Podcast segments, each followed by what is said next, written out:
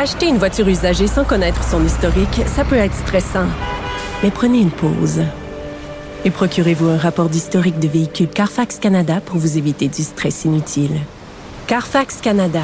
Achetez l'esprit tranquille. Cube Radio.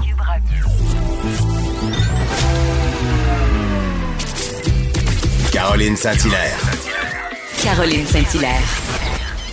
Un été pas comme les autres. Cube Radio.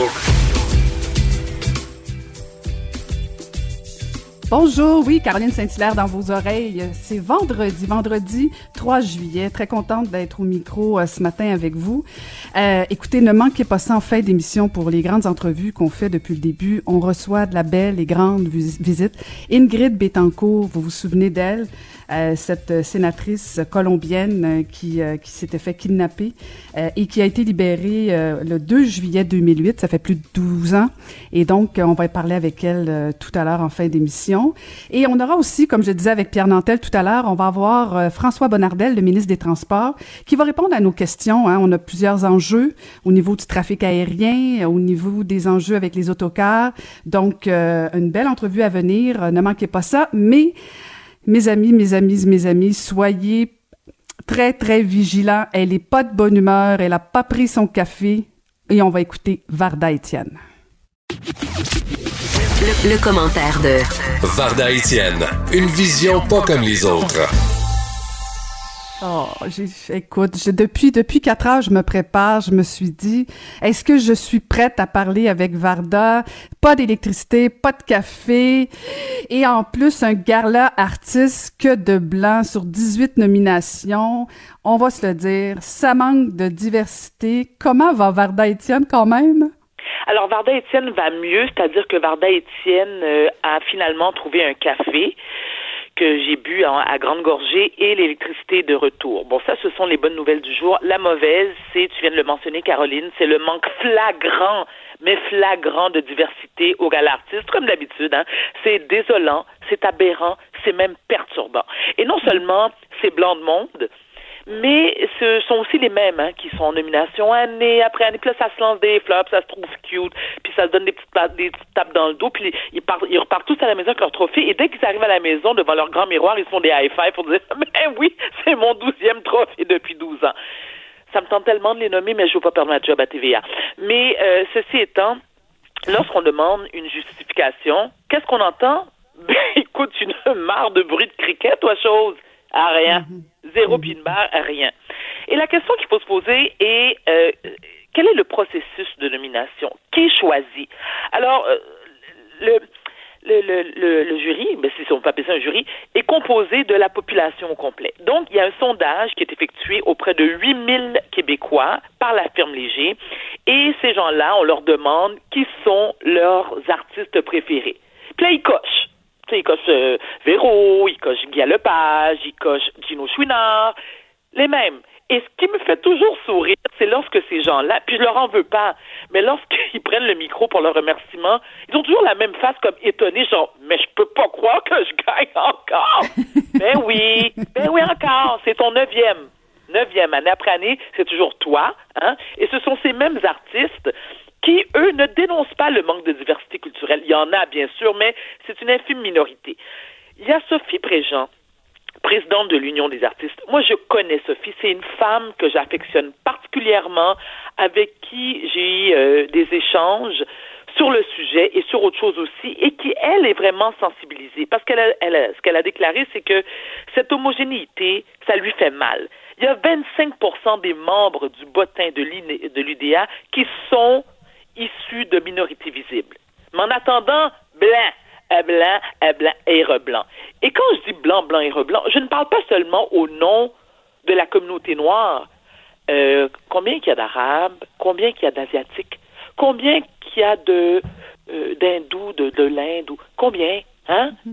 À zéro, zéro. Donc, Ensuite, on s'insurge puis on se dit, ben voyons donc, il n'y a pas de racisme systémique, ben voyons donc, il n'y a pas de pour rien on capote pour rien. Vraiment. Tu sais, Caroline, moi, je suis née au Québec. Et euh, combien de fois les gens me disent dans la rue, pourquoi on ne voit pas autant la télé? Et moi, ma réponse est souvent la même parce que je me dis, c'est ma façon à moi de est-ce que c'est de me protéger ou c'est une forme de carapace? Parce que je me dis, lorsque j'y pense, ça m'attriste tellement. Tu sais, je me dis, bon, je suis une femme. Je suis une femme noire. Je suis une femme noire qui n'a pas de filtre, qui dit tout ce qu'elle pense, qui assume ses propos. Moi, je dérange. Tu comprends? Je dérange, je le sais, je l'assume, je vis très bien avec ça. Heureusement pour moi, il y a des gens, et je le nomme tout le temps, Bernard Fabi. Bernard Fabi, qui est quand même une, une, grosse pointure à TVA, qui est le producteur de Deux filles le matin, de Sucré Salé, de Ça finit bien la semaine. Un homme brillant, brillant, brillant, brillant, qui lui, après année après année, renouvelle mon contrat à Sucré Salé. Et lui, ce qu'il dit lorsqu'on a euh, nos, réunions d'équipe, il dit toujours la même chose. Parce qu'il y en a qui se plaignent, qui disent, parmi les reporters, qui disent Oui, mais pourquoi, lorsque ce sont des grandes entrevues aux États-Unis, à Hollywood et à New York, c'est toujours Varda qui est envoyé? Pourquoi pas nous? Et Bernard dit toujours la même chose. Parce qu'au sein de l'équipe, c'est Varda, selon moi, qui est la mieux outillée et préparée.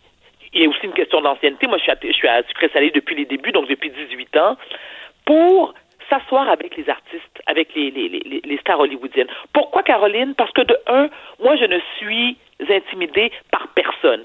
À moins que tu me dises que tu as gagné un prix Nobel de la paix, tu as trouvé la cure pour le sida puis pour le cancer, là, tu vas m'intimider parce que tu vas m'impressionner. Mais moi, Jennifer Lopez ou Anthony Hopkins ou Justin Bieber, quand ils sont assis devant moi en entrevue, j'ai la même, écoute, j'ai la même vision que si j'étais assise en face de Mme Côté qui fait son steak bédaine patate pour son pâté chinois pour ses enfants. Est-ce que je suis moins talentueuse qu'une euh, Véronique Cloutier? Peut-être, peut-être que oui, aux yeux de certains, mais il y en a d'autres qui font, mais pas du tout, pas du tout. Et là, je, je parle pour moi, mais qu'est-ce qu'on fait? Écoute, Mélissa Bédard, qu'on a découvert euh, cette année. Écoute, je m'excuse, Caroline, le nom de la... Est-ce que c'est M'entends-tu? Je pense à Télé-Québec. Je pense que c'est oui, ça. c'est ça. M'entends-tu? talent indéniable qui a offert une prestation, mais époustouflante. Est-elle nominée cette année? Ben non. Ben non, hein? Mélissa, ben, ça passé dans le beurre. Et là, les gens vont dire aussi, ben écoute, on a Grégory Charles, hein, puis un Normand Brathwaite, ouin, puis ça, c'est deux. Donc, il y a deux seuls blacks au Québec qui ont du talent. Ben, on est chanceux, on est chanceux, Varda.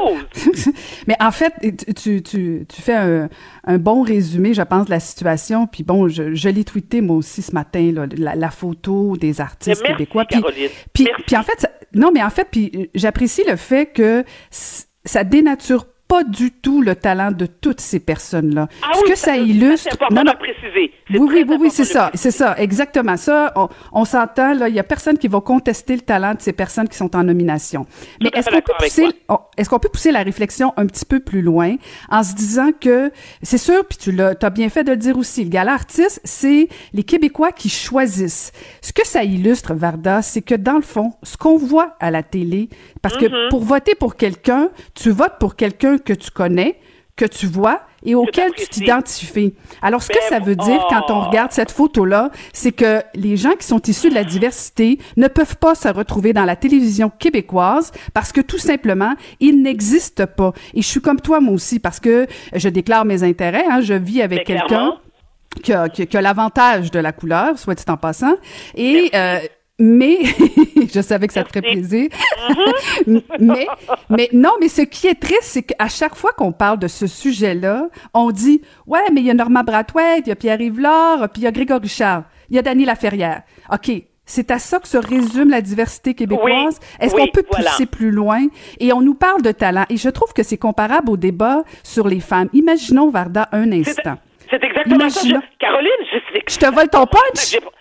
Écoute, tellement, vas-y. Mais c'est Non, exactement vas-y, vas-y, c'est ta chronique. Vas-y, je t'écoute. Ben parce qu'on a exactement le même débat lorsqu'on parle des femmes. Mm-hmm. Pareil. Ben, Imagine si c'était juste des hommes. Imagine si c'était Chantal juste des hommes là. comédiens. Chantal Maccabé, OK, que je connais. C'est pas une amie, c'est une bonne connaissance. Qui, est reporter euh, sportive, qui Mm-hmm. connaît son sport jusqu'au bout des doigts. Mais vraiment, là, elle connaît son domaine. Chaque année, Chantal est en nomination. Et chaque année, ben Chantal repart bredouille. Pourquoi? Parce que ce sont des hommes, parce que les sports, c'est affaire de gars. Tu peux pas être une femme et connaître le sport. Écoute, j'en ai parlé avec Marie-Claude Savard, qui, elle, est une amie. Marie-Claude Savard, ces dernières années, lorsqu'elle a décidé de quitter Salut Bonjour, Bon, il y avait d'autres raisons, bien sûr, mais ce qu'elle me disait, souvent, elle me dit, Varda, si tu savais comment je me faisais varloper, varloper par des gens, par le, par le public qui disait, t'as pas ta place, là, t'es un, écoute, qu'est-ce que tu connais au sport? Donc, imagine-toi, Caroline, moi, femme noire, et boy, c'est le jackpot. C'est Oublie ça.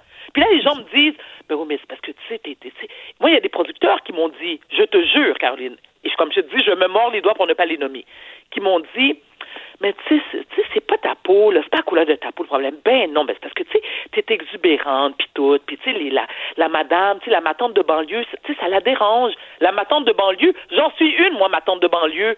Je vis en banlieue, et fière de vivre en banlieue. Et tu sais quoi, Caroline, si tu me permets, Lorsqu'il y a eu tout le débat sur le racisme systémique, sur le Black Lives Matter, sur le Black Owned, Caroline, j'ai passé un week-end d'enfer que je suis capable, écoute, qui m'a bouleversée parce que je me suis fait, mais varloper, critiquer par les membres de ma communauté qui m'ont traité même de house negro, de, de, de négresse de plantation, puis écoute, parce que j'avais dit que non, il n'y avait pas tant de racisme systémique et que moi, j'adhérais pas au mouvement Black Owned.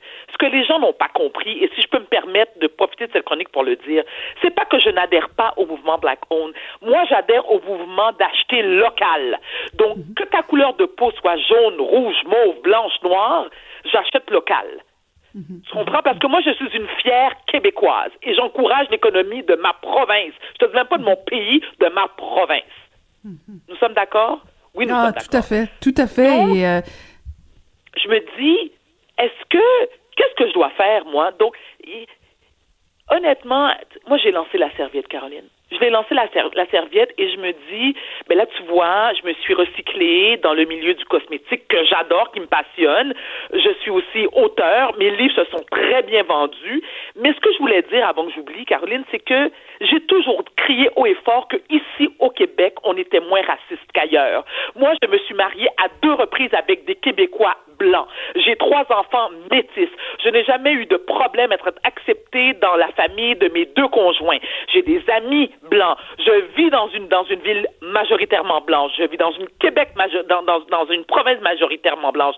Mais je suis bien parce que j'ai toujours dit que les Québécois étaient capables, la beauté du peuple québécois blanc, je tiens à le mentionner parce que je suis une Québécoise aussi, au même titre que toi, Caroline, OK? absolument. ils ont cette facilité d'accepter les autres nations, les autres cultures. Moi, mes deux maris blancs n'ont eu aucun problème, un, à s'intéresser à la langue de mes ancêtres, qui est le créole. Mon deuxième mari cuisine mieux la cuisine haïtienne que moi. C'est un blanc, là. C'est un blanc de Saint-Henri, là. On s'entend? Donc, qu'est-ce que ça... Donc, il y a une hypocrisie au sein de notre société? Donc, quand ils sont devant moi, ils me disent, ben, madame, étienne-moi, madame Vardon, vous voyez passer à la TV, on aimerait ça vous voir. D'accord? Moi, j'ai jamais été nominée au Gala Artiste. J'en ai rien à battre, honnêtement, hein, parce que je me dis, il y a d'autres membres de ma communauté, comme Mélissa Bédard, que je viens de citer, Mélissa François, qui est journaliste à Radio-Canada, qui est excellente. Jamais, jamais en nomination. Jamais. Est-ce que je peux être en trois petits points ce matin? Je suis déçue, Caroline. Je suis déçue, je suis outrée, ça me fait de la peine, ça m'enrage. Écoute, j'ai pas de qualificatif assez fort pour, pour dénoncer mon état mental ce matin. Ben, je le partage et je pense. Je peux-tu le dire? On va prendre une expression typiquement québécoise. Je suis un beau calice. Ah, que ça fait du bien. Ouf, ça fait du bien de dire ça. Je m'excuse auprès de nos patrons, mais il fallait que ça sorte. Ben, tu fais bien, tu fais bien, Varda, parce que je pense qu'on a une responsabilité. Il fallait qu'on en parle. De un, Merci, Caroline, euh, de il faut que les euh, offert la tribune, tu sais. Ben, ben non, ben non, parce qu'en fait, euh, Puis il faut absolument. Est-ce que je peux le dire? Comment? Ça beaucoup. Non, mais Caroline, Ben oui, tu- c'est vrai. Parce que, tu sais, Fais-moi un, tra- virement Interact, là. Fais- Fais-moi un virement, puis ça Ah, va non, aller. Non, pas besoin. C'est moi qui devrais demander Ben, un t'as virement. t'as bien de l'argent, t'arrêtes pas de le dire. Fait que moi, ma petite Toyota Tercel, puis toi, ta grosse Porsche, là. Alors, euh, fais-moi un petit virement. Ben, ça, Mes blagues à part. répondu déjà. Pourquoi tu me fais ça, Caroline? Non, mais Varda, c'est fondamental. Varda, je veux qu'on reste sur notre sujet parce que euh, c'est important parce que depuis que j'ai tweeté ça, euh, c'est fou ce que j'entends. C'est comme si effectivement les gens de la diversité avaient pas de talent ou quoi que ce soit. On a une responsabilité, nous comme consommateurs, de dire aux producteurs qu'on veut voir de la diversité.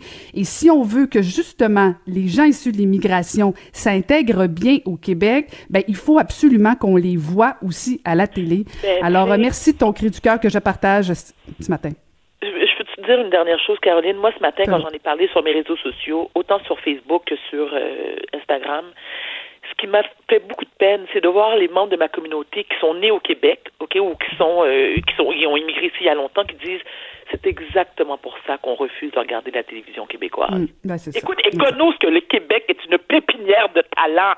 Tout à fait. Toutes couleurs confondues. Varda, va te reposer, va te reposer, te calmer, retourne ta, voir ta piscine. Je même dans ma piscine. Qu'est-ce que tu veux que je te dise? Puis mettre des photos sur Instagram, au moins là, je reçois des compliments. Ben oui. Allez, je t'embrasse. Bonne fin de semaine, sois sage. Bon week-end. Merci. Mais toi aussi. Ciao. Caroline Saint-Hilaire. Pas d'enveloppe brune, pas de lobbying. Juste la vraie bonne radio, dans les règles de l'art. Cube Radio. Alors, euh, Air Canada a annoncé la fin de 30 lignes régionales, dont 8 au Québec. Euh, semble-t-il que selon Air Canada, c'est plus important de servir les actionnaires que les régions. Alors, ce serait bien qu'on s'en souvienne ici au Québec, mais au Canada. De toute évidence, c'est pas rentable pour Air Canada, mais selon moi, c'est fondamental pour les régions. Alors, que fera Ottawa? Que fera Québec, ben justement, on a au bout du fil le, ministre des Transports, qui est aussi, euh, bien entendu, député de Granby, ministre responsable de la région de l'Estrie, François Bonnardel. Bonjour, Monsieur le ministre. Bonjour, Madame Saint-Hilaire. Alors, merci d'être là ce matin parce que euh, depuis euh, depuis quelques jours, j'imagine que vous sentez le mécontentement, notamment des maires des régions du Québec suite à l'annonce d'Air Canada. Est-ce que est-ce que vous êtes déjà sur la planche à dessin? Est-ce que vous êtes déjà en train de travailler sur un plan de match? Oui, ben absolument. Hier, j'étais sur euh, sur la côte nord. Vous comprendrez que euh, le premier sujet était était la, disparition de certaines dessertes. Avec euh, le maire de, de, de Bécomo, le maire de Sept-Îles, j'ai bien entendu le maire de Gaspé, le maire des îles de la Madeleine. En Abitibi, on est touché aussi. Donc, d'ici la fin de la journée, là, je devrais, j'ai un, un rendez-vous avec le ministre Garneau. Je devrais parler à M. Rodriguez aussi euh, dès lundi matin, on va discuter avec euh, la FQM, l'UMQ, l'Association des transporteurs régionaux, euh, les députés concernés aussi. Mais avant toute chose, je pense qu'il faut bien comprendre quelle sera la suite aussi pour le transporteur qu'Air Canada. Est-ce qu'Air Canada se retire? Parce que là, ce qu'ils ont fait, c'est qu'ils avaient temporairement arrêté donc ces dessertes qui étaient qui étaient qui étaient le leur depuis le mois de mars. Là, on dit ben on se retire de façon indéfinie. Est-ce qu'on se retire complètement du transport régional au Québec dans les prochaines années? C'est un peu ça aussi qui, euh, est un questionnement important pour moi et je devrais rencontrer la, la haute direction d'Air Canada la semaine prochaine pour en savoir un peu plus. Si on veut mettre un plan de match précis en place avec euh, le ministère de l'Économie, mon collègue Fitzgibbon, avec les transporteurs régionaux qui existent présentement, qui ont levé la main quand même. On n'a qu'à penser à Pascal Aviation, Provincial Airlines ce matin dans un quotidien disait nous, on est prêt à, prendre la place euh, euh, d'Air Canada pour, euh, pour desservir ces, destinations orphelines aujourd'hui. Il y a Air Liaison, il y a Air Québec, Air Inuit. Donc, il y a beaucoup de joueurs qui peuvent, qui peuvent peut-être embarquer et, trouver un nouveau créneau important pour eux un nouveau créneau, Monsieur le ministre, mais est-ce que est-ce que Air Canada pourrait décider de garder seulement les lignes qui, qui, qui, lui rapportent, qui sont payantes, et dans le fond laisser aux petits transporteurs celles qui sont pas payantes, mais en même temps qui sont fort utiles pour les régions là? Ben, c'est un peu ça le nœud du problème. Euh, est-ce que Air Canada euh, a juste des visées mercantiles dans tout ça en se disant, ben nous, on va garder, garder les îles de la Madeleine. Ils se disent cet été, ben nos vols sont complets, on va desservir les îles, mais à partir du 8 septembre, bye bye, on, on quitte, euh, on quitte les îles de la Madeleine. Moi, je veux qu'au 1er septembre, on soit capable d'avoir un plan de match court terme, moyen terme pour desservir toutes les régions du Québec. Je pense que nos joueurs régionaux peuvent très, très bien faire le travail. Mais je voudrais pas revoir Air Canada me revenir dans 18-24 mois en disant ben la situation de la pandémie euh, s'est résorbée, ça va mieux, puis tout d'un coup on, arrive avec nos gros sabots, puis là on écrème encore une fois le marché, on, on baisse les prix, puis on fait mal aux transporteurs. Puis de l'autre côté, ben là j'ai mis un programme en place d'aide de 40 millions en début de pandémie pour supporter ces sociétés, les mêmes que je vous ai nommées, qui vont desservir dans des endroits éloignés les, les, les, les, usagers, les clients, les citoyens qui ont des transports médicaux à faire ou d'urgence, peu importe. On va le continuer, ce programme, mais j'aurais besoin d'aide du fédéral. C'est un peu ça aussi qui est ma grande question avec eux, puis le ministre Garneau cet après-midi, puis M. Rodriguez. Qu'est-ce que vous pouvez faire pour nous, pour nous supporter euh, dans les prochaines années, les prochains mois? Parce que là, on, peut bien tout faire seul, mais à quelque part, on aura, on aura besoin d'un coup de main du fédéral. Mhm, tout à fait. Puis ce que vous venez de, de raconter, on l'a déjà vécu. Effectivement, Air Canada abandonne quand ça va pas bien et revient à un moment donné cassé et reprend le monopole. Et euh, c'est un enjeu important pour les régions. Puis hier aussi, euh, Monsieur le ministre, on recevait euh, le PDG de Keolis Canada, qui, qui est le PDG donc de, de service d'autocar, qui nous racontait qu'ils sont toujours en attente de votre ministère pour une réponse sur sur la suite de la pandémie, parce qu'il n'y a pas d'autobus non plus pour aller en région ou pour les régions de venir à Montréal. Euh, ils disent que depuis sept semaines, ils n'ont eu aucun retour. Vous comprenez que c'est une industrie importante. Et après l'annonce d'Air Canada, ben c'est comme si vous disiez, dans le fond, les régions du Québec, c'est pas important pour nous. Non, vous avez raison. Euh, puis je veux pas que les gens se disent que, premièrement, il y a des citoyens presque orphelins là, quand on, voit une desserte aérienne euh, qui disparaît. Puis en plus, on a le transporteur interurbain qui, qui ne peut opérer euh, dû, à la pandémie. on a réglé le transport en commun, voilà, dix jours. On a annoncé 400 millions. je vous dirais que c'est une question de jour. Une question de jour avant qu'on règle la situation du transport interurbain on est là-dessus là, euh, à temps plein, à temps plein pour être capable. Ben, je comprends les doléances de ces, sociétés à gauche et à droite. Euh, le port du masque va, j'ose croire, amener plus de gens à utiliser le transport interurbain pour qu'on soit capable d'avoir une certaine forme de rentabilité. On a aidé le transport aérien régional, on va aider, on aidé le transport en commun, on va aider les transporteurs euh, interurbains. Ils n'ont pas à s'inquiéter, puis je leur dis, c'est une question de jour. Mais pourtant, eux autres ont l'impression qu'ils n'ont jamais eu de retour, quoi que ce soit. Est-ce que vous êtes en discussion ou vous êtes en train, de, vous êtes en train de... Disons non, c'est ça. c'est non. On a, on a été en communication avec eux. On connaît leurs doléances. On sait ce qu'ils veulent. On connaît aussi la somme qu'on doit qu'on doit mettre sur la table pour les supporter pendant pendant un certain temps. OK. Bon, ben, on, va suivre ça attentivement. Et euh, hier, il y avait les maires là, qui, qui ont créé une, cellule de crise là, pour revenir au transport aérien. Euh, est-ce que le gouvernement du Québec fait partie de la cellule de crise pour, euh, pour la suite au niveau du, trafic aérien ou vous écoutez seulement les doléances des maires? J'ai eu vent de ça hier. vous comprendrez, j'ai parlé à, au maire de Mécobo, au maire de Sept-Îles, mm-hmm. parce que j'étais sur la côte hier. Je sais qu'ils avaient des rencontres hier après-midi. Je leur ai dit, et c'est prévu, le lundi matin, je parle à, je parle à la FQM à l'UMQ. On va avoir rencontre pour voir euh, quelle sorte d'intrants ils peuvent nous amener pour, euh, pour les décisions futures. Euh, je vais parler aussi aux transporteurs régionaux dès lundi. Donc, on a un plan de match là, en début de semaine pour être capable d'avoir d'avoir une vision à court terme et de s'assurer par la suite en rencontrant Air Canada qu'à moyen et long terme, on puisse voir de quelle façon on va subvenir à ces, à ces, à ces transporteurs, à ces dessertes orphelines aujourd'hui pour être capable d'assurer des liaisons qui vont être pérennes pour l'ensemble des régions du Québec. Et pas trop dispendieuse aussi, parce que euh, on le sait très bien que ça coûte plus cher aller euh, à cette île, euh, aux îles de la Madeleine, que souvent d'aller à Paris. Et quand vous parlez de toute la relance économique, que vous nous encouragez l'achat local, le nationalisme économique, comment c'est important, si on veut développer nos régions, si on veut aller partir à la découverte du Québec, ben ça passe aussi justement par le transport aérien et avec des frais pas trop dispendieux pour tous les Québécois. Ah, ben, vous avez raison, puis ça a été un, des sujets de discussion à chaque fois que j'ai rencontré Air Canada. C'est premièrement les plaintes citoyennes, service à la clientèle, puis deuxièmement, ben, les coûts exorbitants de, de, certains vols qui coûtent plus cher que, que, de monter à Paris plus souvent qu'autrement. Puis le défi qu'on va avoir avec ces transporteurs régionaux, puis c'est un mauvais français, là, c'est d'être un, un, feeder, si je peux le dire ainsi. Provincial Airlines, qui, qui était dans un quotidien ce matin, travaille avec WestJet. Euh, est-ce qu'un futur Pascan pourrait travailler avec Air Canada pour que le citoyen qui soit à, à Rouen-Noranda ou qui soit à Bagotville ou qui soit à Bécomo, qui veut réserver un vol Bagotville-Québec, euh, Québec-Paris, ben, puisse le faire avec, euh, avec les codes spécifiques de, de, de WestJet ou d'Air Canada, principalement Air Canada. Mais dans ces conditions, ça, c'est tous des, des, avantages qui doivent être au bénéfice du, de, du client qui, qui est devant son ordinateur, parce que sinon, ça sera extrêmement difficile. Donc, il faut être capable de voir surtout, surtout, quelle sera la vision à moyen et long terme d'Air Canada dans tout ça. Est-ce qu'il se retire complètement?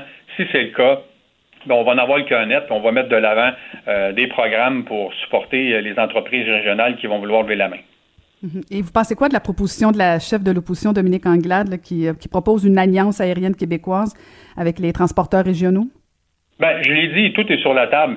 Euh, déjà, je vois deux joueurs qui ont levé la main, Pascan et Provincial Airlines. Bon, on a Air Liaison en Abitibi, on a euh, Air Québec, Air Inuit. Je suis persuadé qu'on a des joueurs qui, oui, vont, devoir investir, oui, vont peut-être devoir acheter des, avions avec un peu plus de, passagers, euh, au moins une trentaine, 38, 40. mais dans ces conditions, moi, je reste persuadé que les joueurs régionaux qu'on a au Québec peuvent faire le travail. Quelle sera la suite? On, le verra, mais moi, j'ai un plan de match à court terme pour être capable, dès la rentrée de septembre, euh, quand Air Canada va s'être retiré, exemple, juste pour les îles de la Madeleine, mais qu'on a un plan de match pour eux et partout dans toutes les régions du Québec. Pensez-vous que le premier ministre regrette d'avoir dit que c'était une bonne idée pour Air Canada d'acheter Air Transat? oh, ben écoutez, euh, là, je ne veux pas entrer dans, dans cette action. On sent le politicien qui met ses gabes là, il met ses gabes là. On n'a pas dire que ça bat de l'aile présentement, mais, euh, mais euh, dans ces conditions, là, moi, c'est certain que je peux pas concevoir que les différentes régions ne peuvent pas être desservies. Puis je comprends le message de tous les élus. Euh, hier, j'ai été inondé pendant ma, tournée sur la côte nord, mais je les comprends et on dès, rapidement, dès aujourd'hui, lundi, on va être capable d'avoir parlé à tout le monde puis d'avoir un plan de match pour la suite, puis de, trouver encore une fois des, pistes de solutions pour les régions. Parce que septembre vient vite et vous savez qu'Air Canada aussi n'a pas l'intention de, euh, rembourser pardon, les billets d'avion des Québécois qui auraient pris des billets pour les îles de la Madeleine après le mois de septembre. Alors ajoutez ça dans vos listes de questions et de doléances envers Air Canada. Vous inquiétez pas, j'en ai pas mal. Ben, parfait. Ben, merci beaucoup, Monsieur le ministre. C'était François Bonnardel, ministre des Transports. Acheter une voiture usagée sans connaître son historique, ça peut être stressant. Mais prenez une pause et procurez-vous un rapport d'historique de véhicule Carfax Canada pour vous éviter du stress inutile. Carfax Canada. Achetez l'esprit tranquille. La Banque Q est reconnue pour faire valoir vos avoirs sans vous les prendre.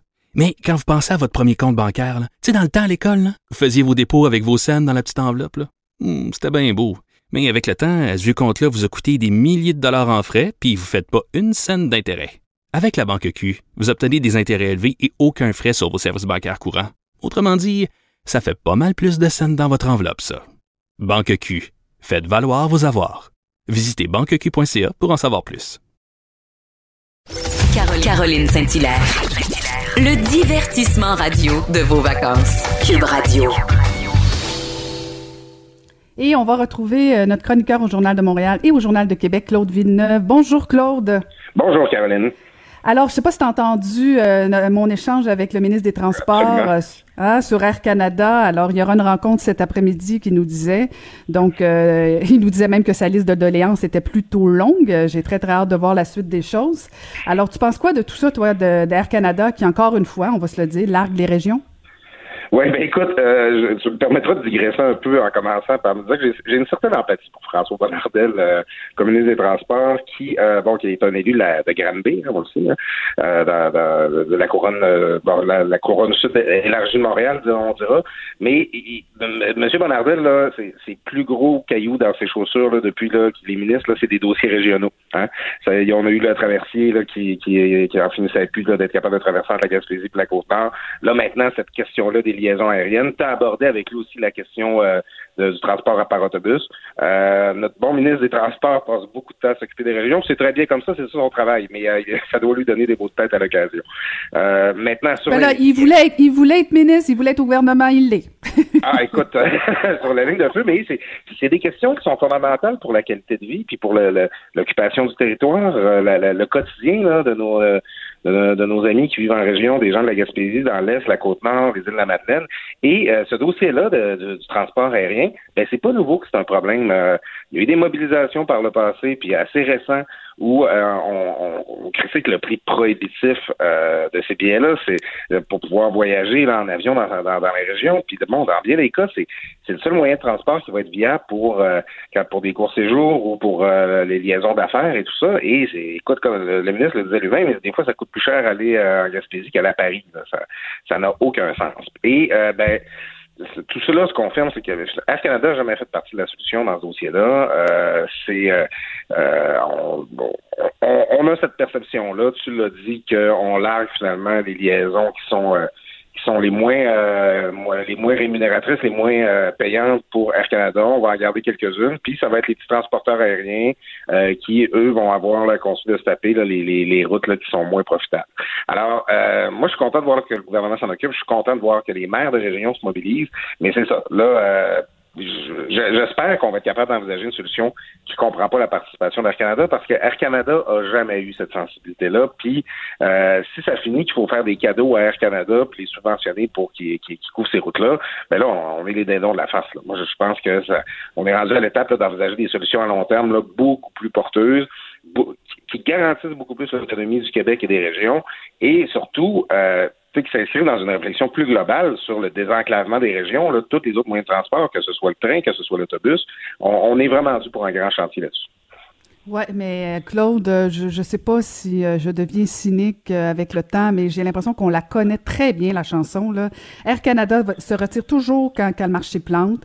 Et là, les petits transporteurs, que ce soit Pascan, Air Québec, peu importe, ils vont tout faire pour percer. Puis là, à un moment donné, Air Canada va dire ah ah ah ben je vais, je vais revenir, il coupe les prix, reprend le marché. Et là, quand ils deviennent le monopole, ils augmentent les prix, on est toujours pris en otage. c'est comme c'est comme le jour de la marmotte, ça revient tout et j'étais contente d'entendre le ministre lui-même le verbaliser. Euh, donc, il y a quelque chose de peut-être rassurant sur le fait que peut-être que euh, c'était la dernière fois qu'Air Canada nous faisait le coup. Là. Ben, c'est, ça. Puis, euh, ajoutons là, l'odieux d'Air Canada là-dedans. On, voit un prétexte là, de la pandémie là, et de, de, ralentissement pour fermer certaines routes. On, dit que c'est temporaire, on comprend que ça c'est, pas destiné à l'être. Puis ben c'est ça, c'est le risque que une fois qu'on aura euh, stabilisé le marché, puis qu'on sera sorti euh, de la tourmente, puis que d'autres joueurs vont s'installer, qu'Air Canada revienne. Là, c'est euh, moi ma préoccupation, c'est qu'on arrive autant que possible avec une solution qui exclut Air Canada, qui, bon, il y, a de la réglementation, il y a le il y a le gouvernement fédéral qui est là-dedans aussi, tout ce qui qui transport aérien. Mais euh, puis là, mes, mes, connaissances sur la réglementation atteignent leurs propres limites. Mais euh, il faut développer une solution québécoise, une solution euh, locale autant que possible, ou justement où on, est capable de se débarrasser de l'influence néfaste d'Air Canada dans ce dossier-là. Ça commence peut-être par ça, le nationalisme économique de François Legault? Oui, ben oui, effectivement. Ben, c'est l'occupation du territoire. C'est, puis, ben oui, puis en plus, il connaît ça, lui, euh, des avions, non? effectivement. et, et, en tout cas, ça m'a quand même fait sourire que, que tu rappelles euh, je t'ai gêné de poser la question, je te la confie. ben écoute, parce que c'est ça, c'est que je pense que c'est des dossiers qui sont euh, euh, c'est notoire que Air Transat et Air Canada, c'est du monde qui ne savait pas que François Legault, euh, dans sa, son ancienne vie Air Canada, c'est probablement pas une entreprise qu'il estimait beaucoup.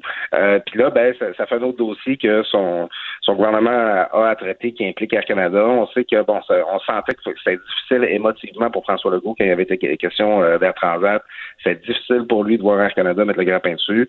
Euh, bon, maintenant, il, François Legault est premier ministre du Québec. Il faut qu'il pense à, à l'intérêt de tous les Québécois, pas, euh, je ne suis pas, pas une seule minute là, de, de le mettre de côté là, pour euh, ses rencarts personnels, mais c'est toujours compliqué faire de la politique quand Air Canada est impliqué dans le dossier. C'est une entreprise euh, très profitable par ailleurs qui avait avant la crise, qui avait accumulé beaucoup de liquidités, euh, qui euh, qui est pas un bon citoyen corporatif, qui se comporte pas bien dans la communauté. Et euh, je, en tout cas, je, je, comprendrais qu'au gouvernement du Québec, on se pose des questions présentement là, sur euh, l'attitude d'Air Canada dans d'autres dossiers, comme celui de la reprise à prendre. Mhm. Mais je sais même pas pourquoi on est surpris de la réaction d'Air Canada. Écoute, je lisais euh, hier la, déclaration du PDG qui disait moi je suis là pour faire plaisir à mes actionnaires, les régions là, c'est le cadet de mes soucis là. Fait que tu sais, euh, retenons la leçon une fois pour toutes. Et euh, je suis assez d'accord avec toi que le gouvernement du Québec a peut-être une opportunité ici. On verra bien, mais je veux absolument aussi que tu nous parles parce que tu, on, avait l'impression que Justin Trudeau était dans la tourmente avec son We Charity, là, tous unis avec le, le la gestion de la bourse euh, canadienne pour le bénévolat étudiant. Mais là, on apprend en dernière heure finalement que c'est plus cet organisme-là qui, euh, qui va gérer les bourses euh, canadiennes. Ben c'est ça. Puis juste pour mettre en contexte un peu pour nos auditeurs, euh, bon, euh, plusieurs ont en entendre parler. c'est que cette bourse-là, c'est 900 millions en bourse qu'on crée pour soutenir des jeunes qui font du bénévolat. Euh, D'ailleurs, mon collègue Richard a fait une chronique très très suave là-dessus hier dans le journal. C'est que bon, ok, on va donner des bourses pour faire du bénévolat. Là. Il y a quelque chose que, que je comprends mal, mais bon, il y, en aura eu beaucoup pour tout le monde en provenance fédérale depuis le début de, de cette crise-là. Et on avait décidé de confier à cet organisme-là, dont le couple Grégoire Trudeau est très proche. Sophie Grégoire est une ambassadrice de cette organisation-là. Justin Trudeau est un conférencier qui est souvent invité. Euh, à, venir faire, euh, à, administrer ce programme-là, à, distribuer ces bourses-là. Et j'ai hâte de voir parce que là, euh, comme tu le dis, on vient d'annoncer que c'est pas l'organisme en question qui va gérer ces hommes-là finalement. Mais au moment de l'annonce, Justin Trudeau avait dit on a regardé, puis c'est le seul organisme qui a le réseau, qui a la structure pour administrer ça, pour s'assurer que les bourses se rendent sur le terrain. Alors j'ai hâte de voir comment ils vont s'arranger pour distribuer leur fameuse bourse. Euh, mais c'est ça. En gros, l'organisme We Charity, euh, uni en français, et euh, fait l'objet de, d'allégations, d'accusations assez graves de, près de 200 anciens employés qui disent qu'il y a du racisme dans cette organisation-là, qu'il y a du harcèlement, qu'il y a des, même des, des, menaces qui, qui, sont faites à l'endroit d'employés. Euh, c'est, drôle parce que c'est, c'est toujours le genre d'histoire que ça, ça, ça, ça peut un peu penser au blackface de Justin Trudeau. C'est que c'est toujours un genre d'histoire qui fait tout, qui fait ressortir un peu les, les contradictions dans le personnage de, de Justin Trudeau. on sait euh, l'empowerment des jeunes, il était dans Katimavik, Justin Trudeau, ah, c'est bien important, puis en parle souvent dans ses conférences de presse, puis ça. Puis euh, bon, lutter contre le racisme, lutter contre toutes les formes de discrimination. Puis là, tu te rends compte que Justin Trudeau est proche d'un organisme à qui il, il, il, remet la gestion d'une bourse importante où on accuse les dirigeants de, de, de faire de la discrimination, de, de faire de l'intimidation. Et, euh, et là, ben, euh, tout d'un coup, euh, ah mais c'est ça, c'est il y a juste avec eux qu'on peut faire affaire et tout ça. Euh, c'est tellement Grégoire Trudeau comme comme histoire, c'est tellement l'espèce de double discours qu'on perçoit souvent chez Justin Trudeau. J'ai l'impression qu'on va en entendre parler encore longtemps cette histoire-là. je peut-être pas un petit SNC Lavalin là, de, de, deux ans, mais c'est Justin Trudeau paraît vraiment pas bien avec ça. Ben, Écoute, Claude, je, je, vais peut-être te surprendre, mais euh, je vais défendre Justin Trudeau là-dedans. Comment il pouvait savoir? Je comprends le lien de Sophie Grégoire et l'organisme. Elle est une ambassadrice.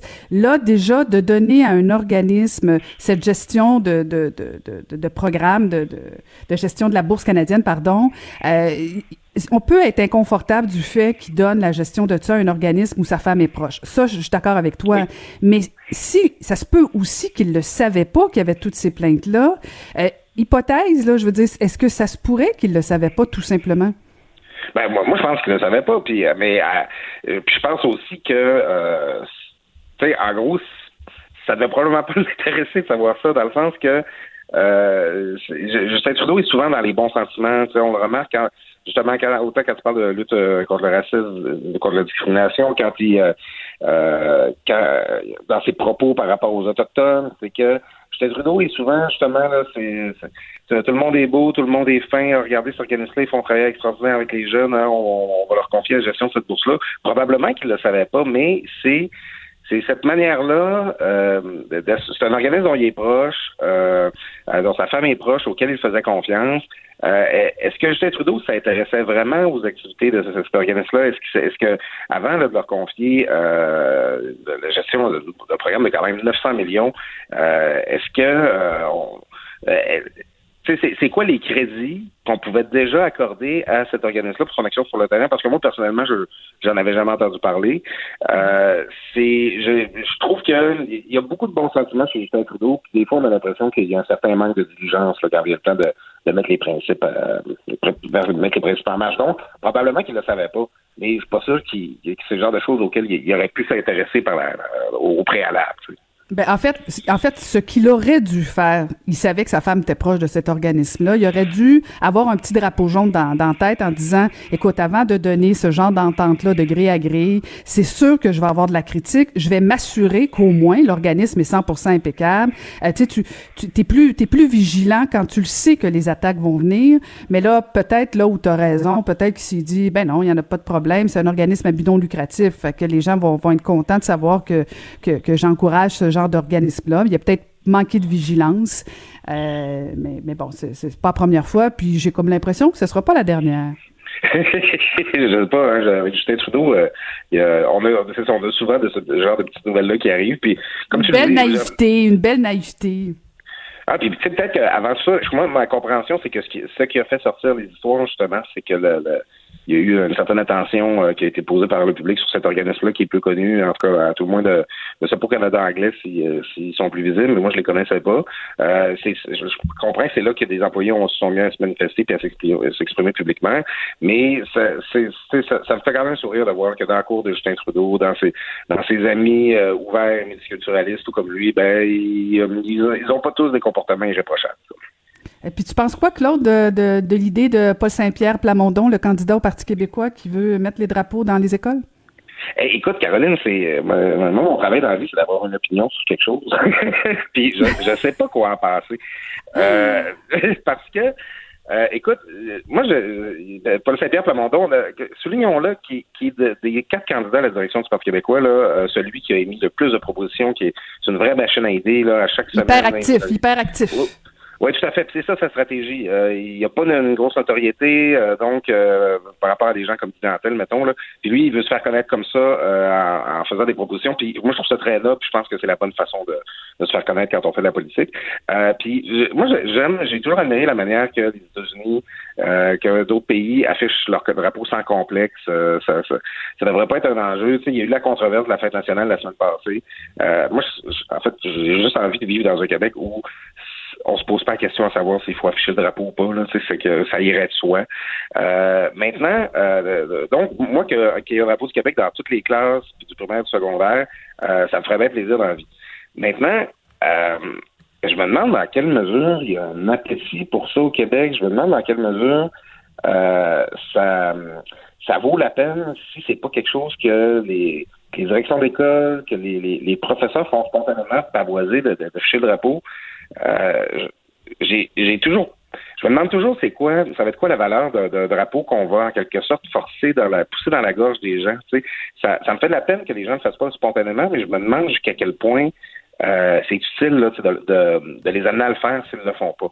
Euh, donc, moi, je, je, suis comme d'accord, Paul Saint-Pierre Plamondon, je veux le drapeau dans toutes les classes, mais euh, je ne sais pas si ça doit être une politique du gouvernement, du gouvernement du Québec de faire en sorte que ce soit le cas.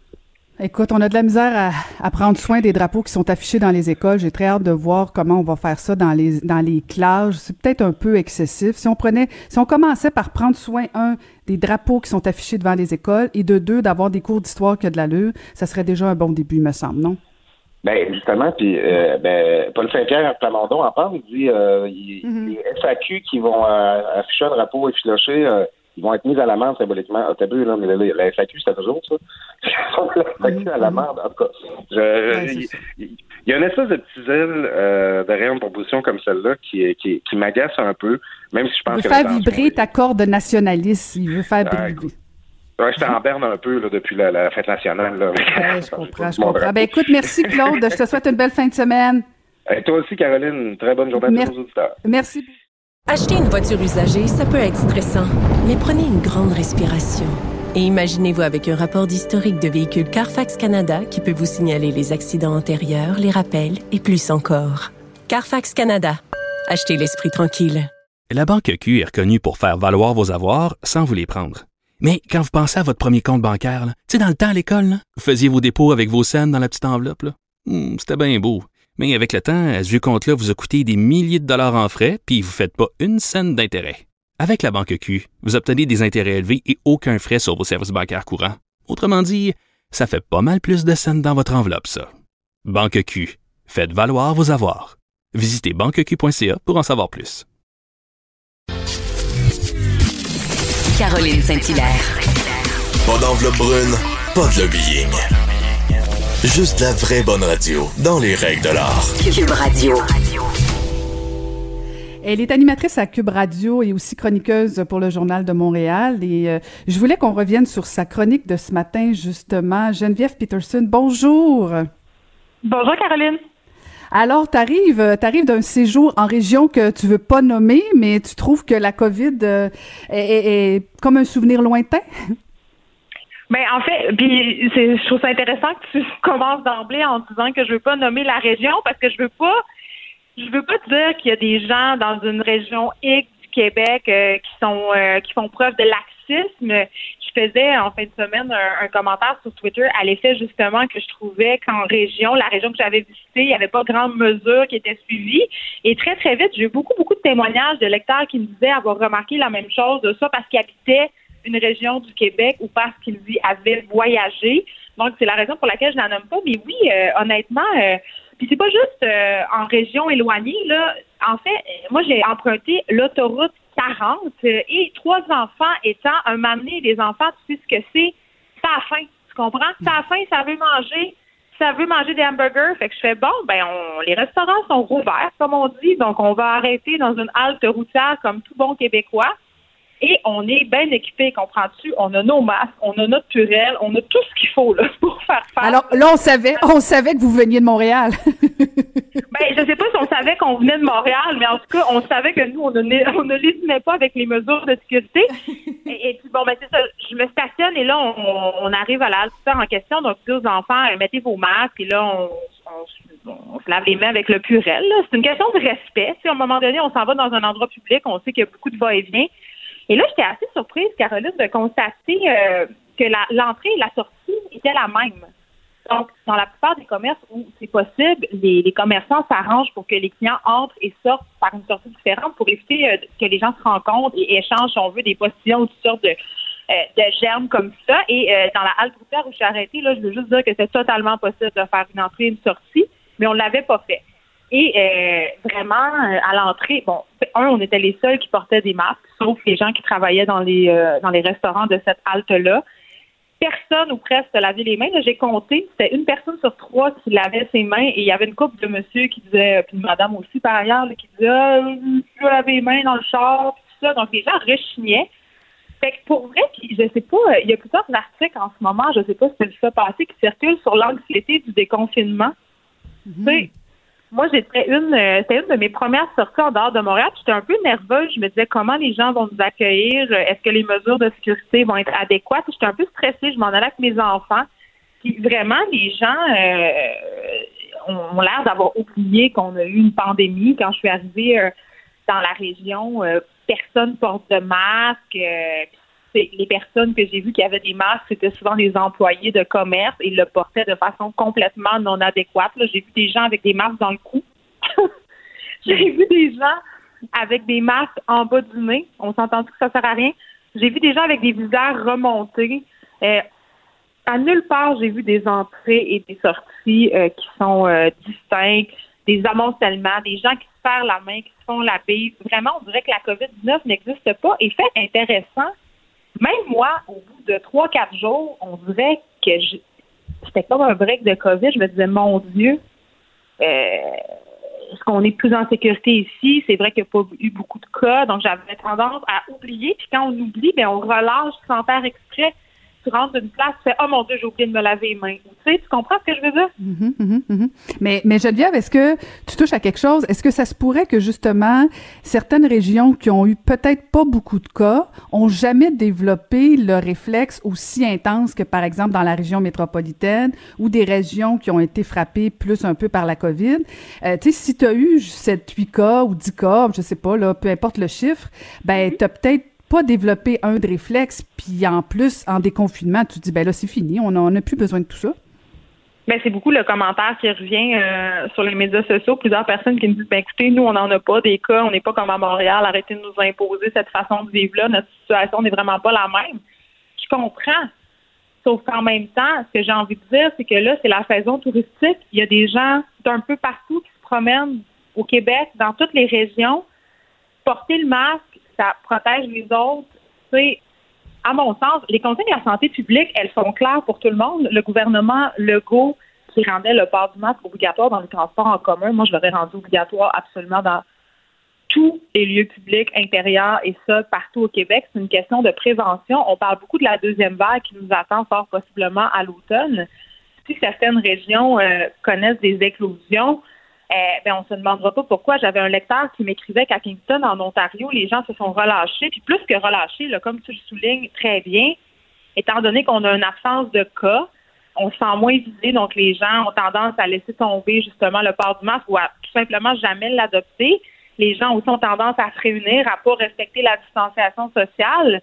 Deux semaines plus tard, à Kingston, il y avait 31 cas.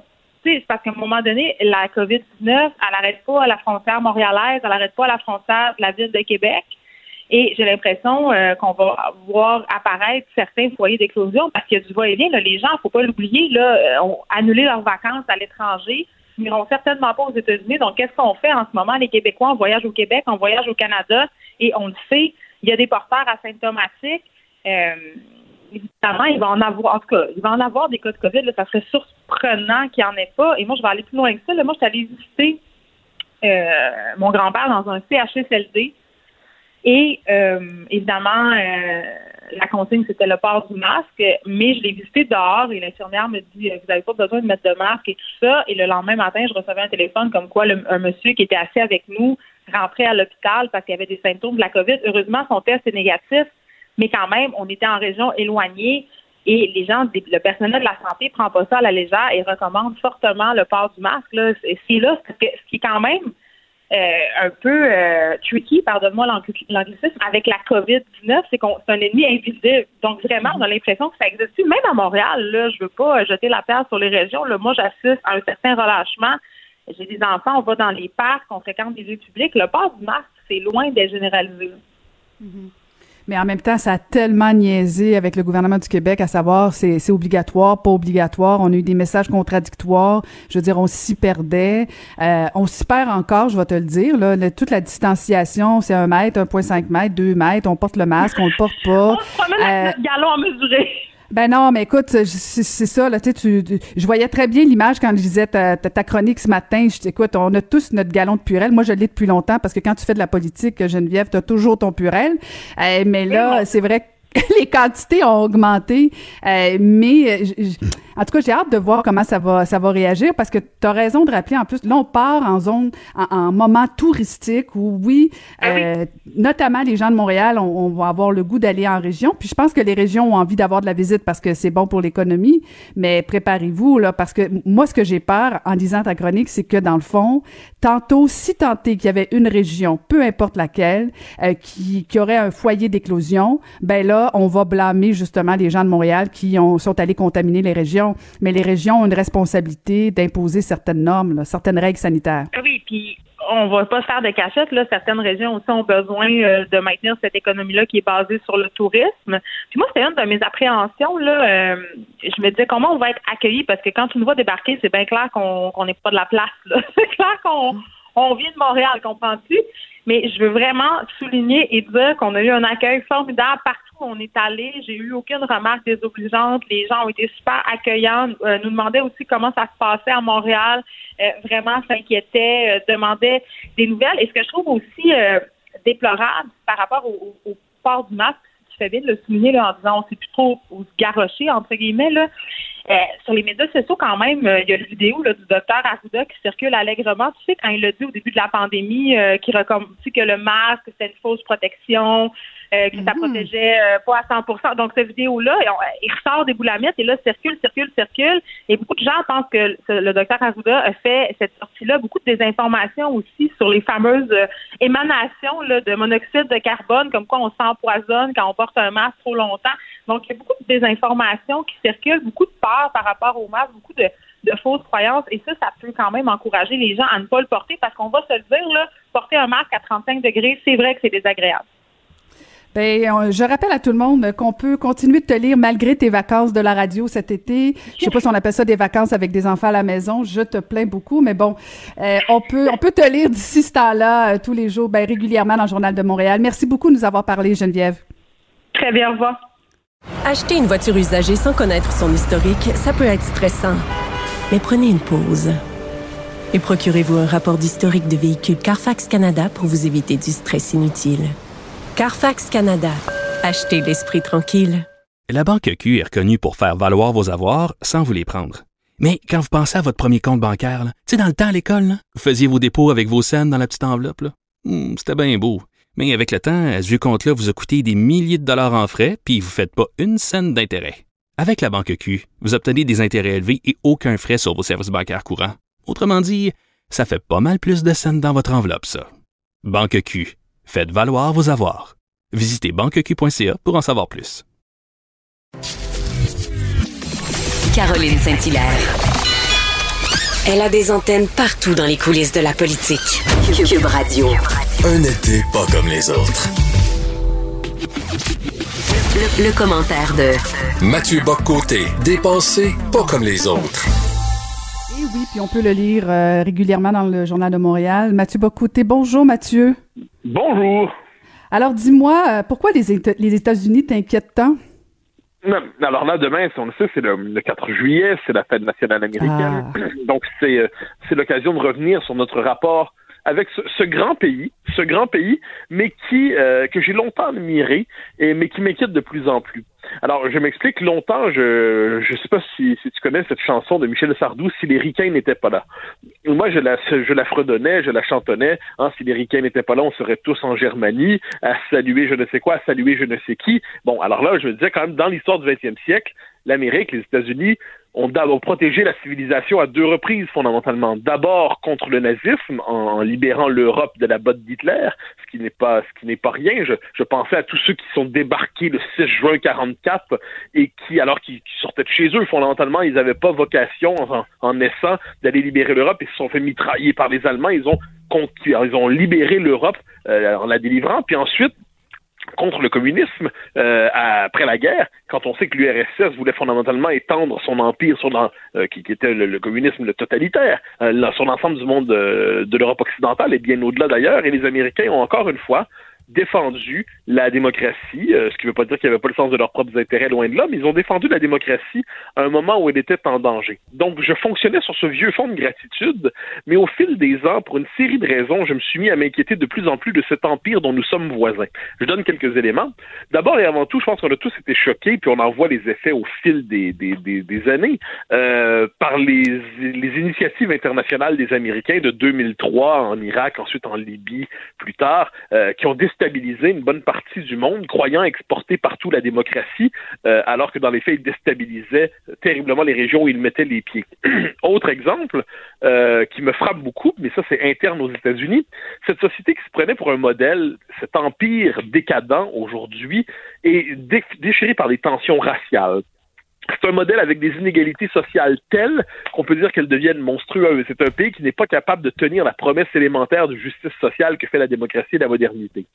C'est un pays aussi qui nous exporte aujourd'hui par ses campus et par son université euh, des, des délires, mais des délires idéologiques qui deviennent la norme très rapidement à cause de la puissance du système hollywoodien, mais pas seulement, à cause de la puissance du système universitaire américain qui exporte ces, ces délires. Et dernier élément euh, qui me semble important, eh c'est quand même la, civilisation qui a fait, qui a, entretenu un rapport religieux au capitalisme et qui nous propose un mode de vie intégralement marchandisé qui dégrade en fait les conditions de l'existence humaine. Ce qui ne veut pas dire qu'il n'y a pas plein de choses admirables aux États-Unis. Hein. Dans les mêmes universités où on trouve des idées folles, on trouve aussi des recherches exceptionnelles dans toute une série de domaines qui relèvent du véritable progrès, la médecine, la physique, euh, les progrès médicaux, ça c'est admirable. C'est un pays avec un génie technologique, je ne dis pas le contraire, mais le modèle de société américain auquel, bien des gens ont rêvé tout au long du 20e siècle et même au début du 21e, ce modèle aujourd'hui me semble plus terrifiant qu'inspirant et je crois que nous devons apprendre à nous en tenir loin en cessant de penser notre propre réalité à partir des catégories qui nous viennent de l'Empire.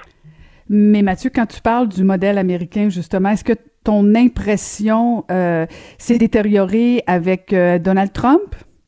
Ben, ça, pour moi, c'est pour ça que là-dessus, Trump, c'est un, c'est un élément de la, de la- du monde américain parmi d'autres. hein.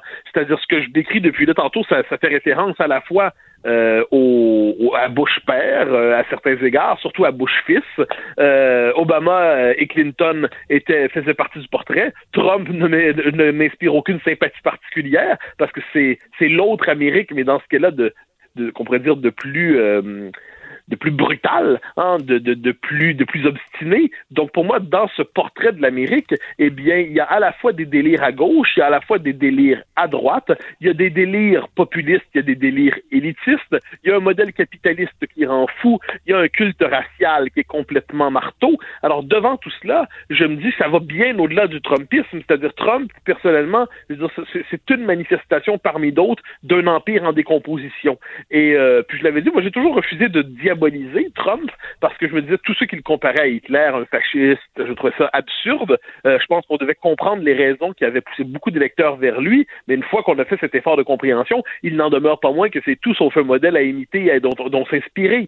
Donc on regarde ça de loin et je me dis que plus les Américains, plus l'Amérique s'enfonce, moins nous devrions chercher à lui ressembler. Or, paradoxalement, aujourd'hui, à cause de la puissance impériale de l'univers symbolique américain, eh bien, on continue quand même de se penser à travers les catégories américaines. Ce qui se passe aux États-Unis finit par se passer ici, par phénomène d'imitation, par phénomène de mimétisme. Devant tout cela, moi, je me dis, séparons-nous mentalement de l'Empire américain.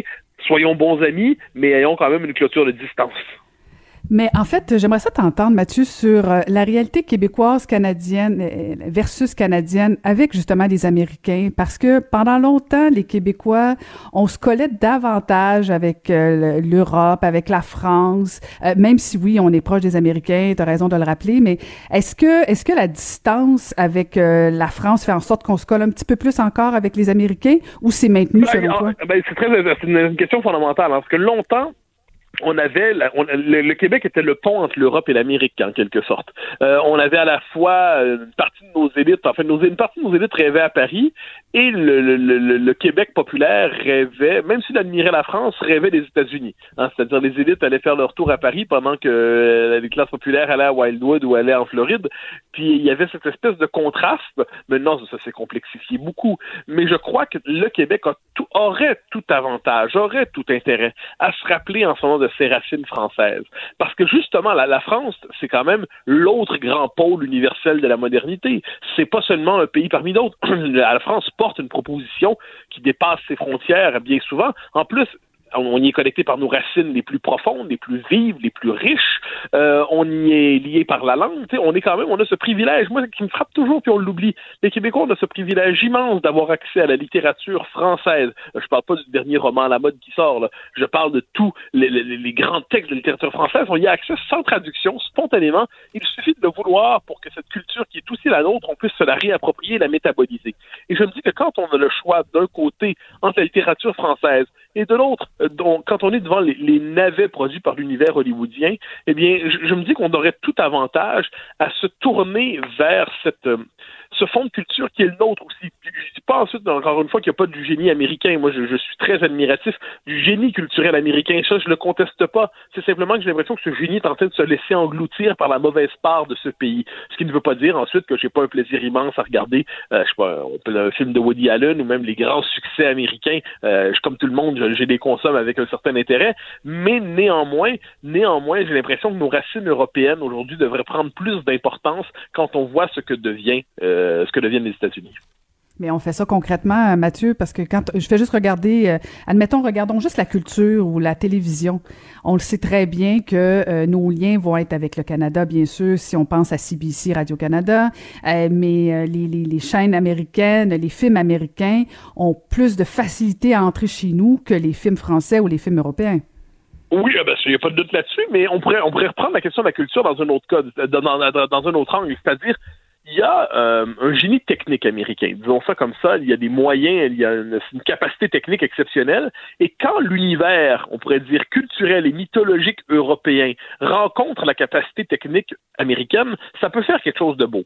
Soyons, soyons honnêtes, soyons pas exagérément méchants, je pense à deux exemples relativement récents qu'on pense au Seigneur des Anneaux, hein, c'est-à-dire c'est, le fond mythique, toute une série de traditions mythiques fondamentales en Europe qui ont été prises par Peter Jackson avec tout l'appareil américain. Bon, il en a fait, il a, été capable de mettre en récit cinématographique des, des, des, de récits qui touchent au, au, noyau mythique même de la civilisation européenne. Plus récemment, des séries, une série comme The Young Pope, puis après ça, de New Pope, euh, avec bon des acteurs américains, beaucoup, à tout moins comme pour les vedettes, Jude Law, John Malkovich, euh, et, et, et, mais une esthétique européenne, une esthétique décadente et sublime européenne tout à la fois. Lorsque ces deux mondes se rencontrent dans ce qu'ils ont de mieux, c'est-à-dire la profondeur symbolique civilisationnelle en Europe et le génie technique américain, euh, il y a de quoi applaudir. Mais et puis pour le quant au Québec, eh bien je pense que quand on regarde nos productions culturelles, euh, nos productions les plus intéressantes sont celles qui puisent dans notre génie propre, plutôt celles qui, qui, qui copie euh, d'une manière ou de l'autre, qui cherchent à copier l'univers de l'Empire. Mais ça, encore une fois, on doit se rappeler que c'est que les Québécois ont cette fâcheuse tendance à croire ces années-ci, mais ça, c'est le fait de l'impérialisme américain. Euh, on a l'impression que le véritable succès, ça consiste à mimer les Américains, puis à même se faire coopter chez eux. Moi, j'ai tendance à croire que c'est en puisant dans sa propre culture et son propre génie et sa propre histoire qu'un peuple est capable de produire des créations culturelles remarquables.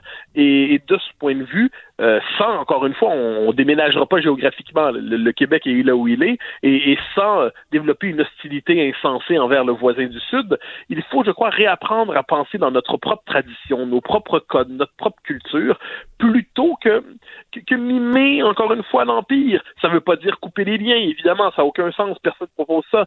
Ça veut dire simplement être capable de se redéfinir soi-même, puis tendre, tendre la main et surtout diriger l'esprit aussi vers les autres sources de notre identité. Hein, pas seulement euh, l'américanité, comme on dit quelquefois, mais la, part européenne et à travers cela, le génie proprement québécois. Après quatre siècles d'histoire en Amérique, on a quand même été capable de, de générer quelque chose qui nous est propre. Écoute, Mathieu, pour, euh, pour partir ta fin de semaine et te souhaiter une belle fin de semaine, je te propose euh, un petit extrait qui va te faire plaisir, peut-être? On va te voici. Si les ricains n'étaient pas là. Ah! Ah! ah mais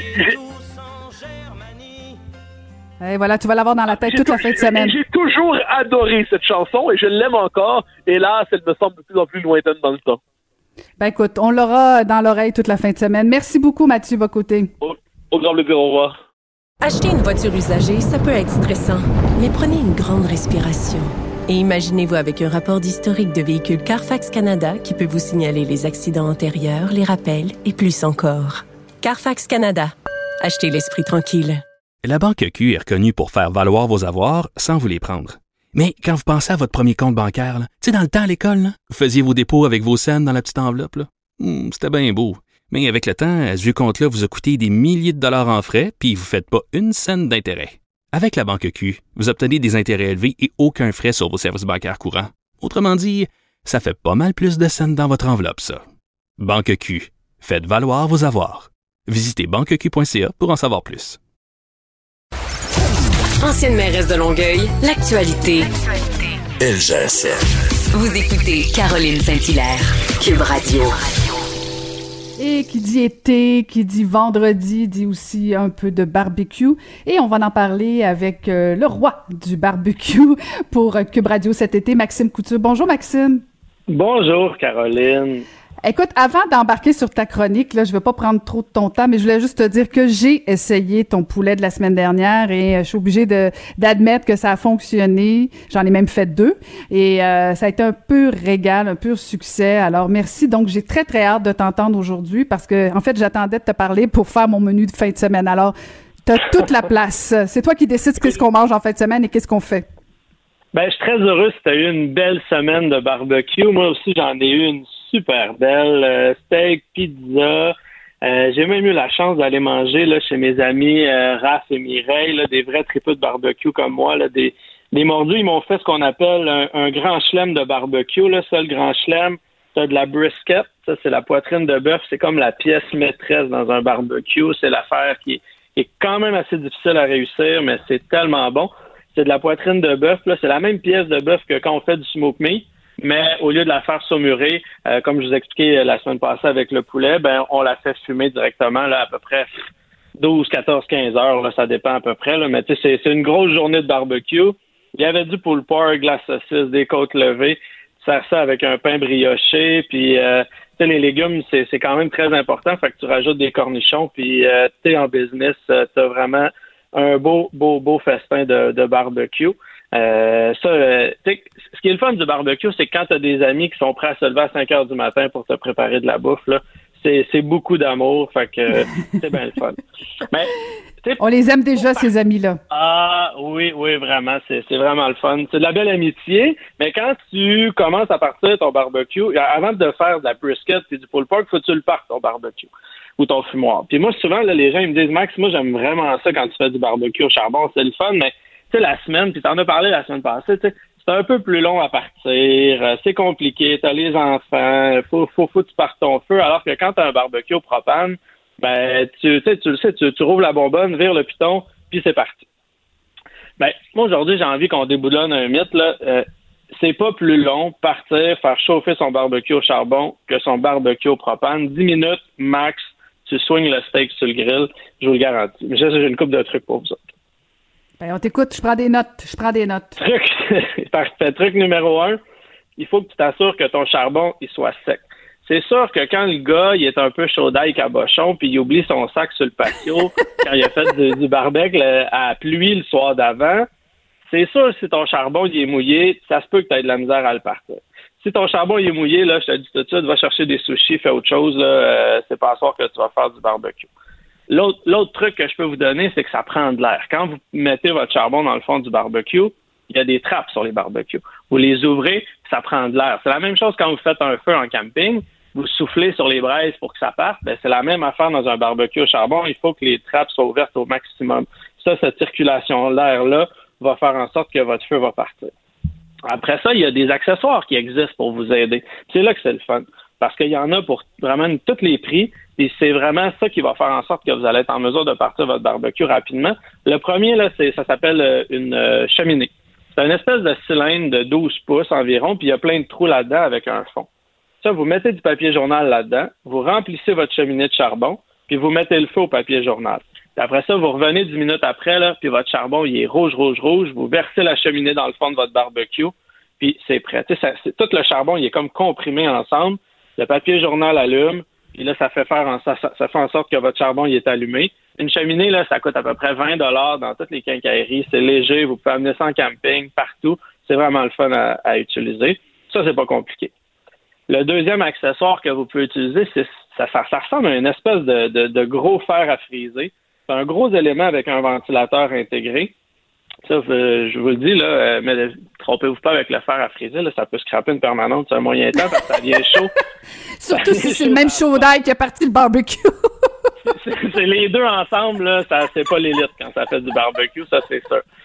Mais ça, ça devient chaud, là, c'est terrible. Fait que là, tu pars ça, tu le colles sur ton charbon, puis en quelques secondes, tu as des flamèches, ton charbon s'embrase, ça fonctionne super bien. Il y a plein de compagnies qui en vendent. Il y en a de Joe Blow, l'Alumax, Louflafter.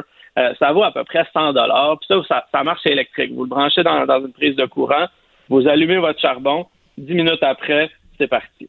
Il y a des torches au propane aussi que vous pouvez acheter en quincaillerie, là, les espèces de bonbonnes bleues. Vous mettez ça avec un allumeur, vous mettez ça sur votre charbon, puis c'est parti. Euh, à ce temps même, il y a des barbecues que ça vient avec des allumeurs euh, intégrés dans le charbon. Moi, c'est ça que j'ai. C'est un barbecue. C'est un allumeur avec une petite bonbonne de propane de camping. Donc, vous versez votre charbon dans le fond du barbecue. Puis, la même chose qu'un barbecue au propane, vous tournez. L'allumeur enflamme le charbon. Après 6-7 minutes, vous le fermez puis vous euh, vous avez euh, votre charbon là, vous le brassez là. Moi j'ai le, modèle, euh, on dit le Weber Performer c'est un modèle que ma douce m'a donné en cadeau de fête. Puis c'est ce que mm-hmm. j'utilise là. On parle d'à peu près quelque chose qui va à peu près 500 dollars. Fait que si vous êtes fan de barbecue, ça peut valoir la peine d'investir là-dedans. Puis le dernier truc que je peux vous donner là, c'est brasser votre charbon. Souvent les gens là, ils allument juste une zone puis là, ils disent c'est long, c'est long, ça part pas, ça part pas. Prenez-vous une pelle, un morceau, un morceau de métal, puis brassez votre charbon. C'est ce qui va faire à friser de ta blonde? le, ouais, non. Lui, je l'utiliserais peut-être pas, mais le, le, loop lighter ou l'allumax, ça, là, vous partez ça, puis vous le brassez. Puis ça, ça va faire que toute la chaleur va se diffuser partout.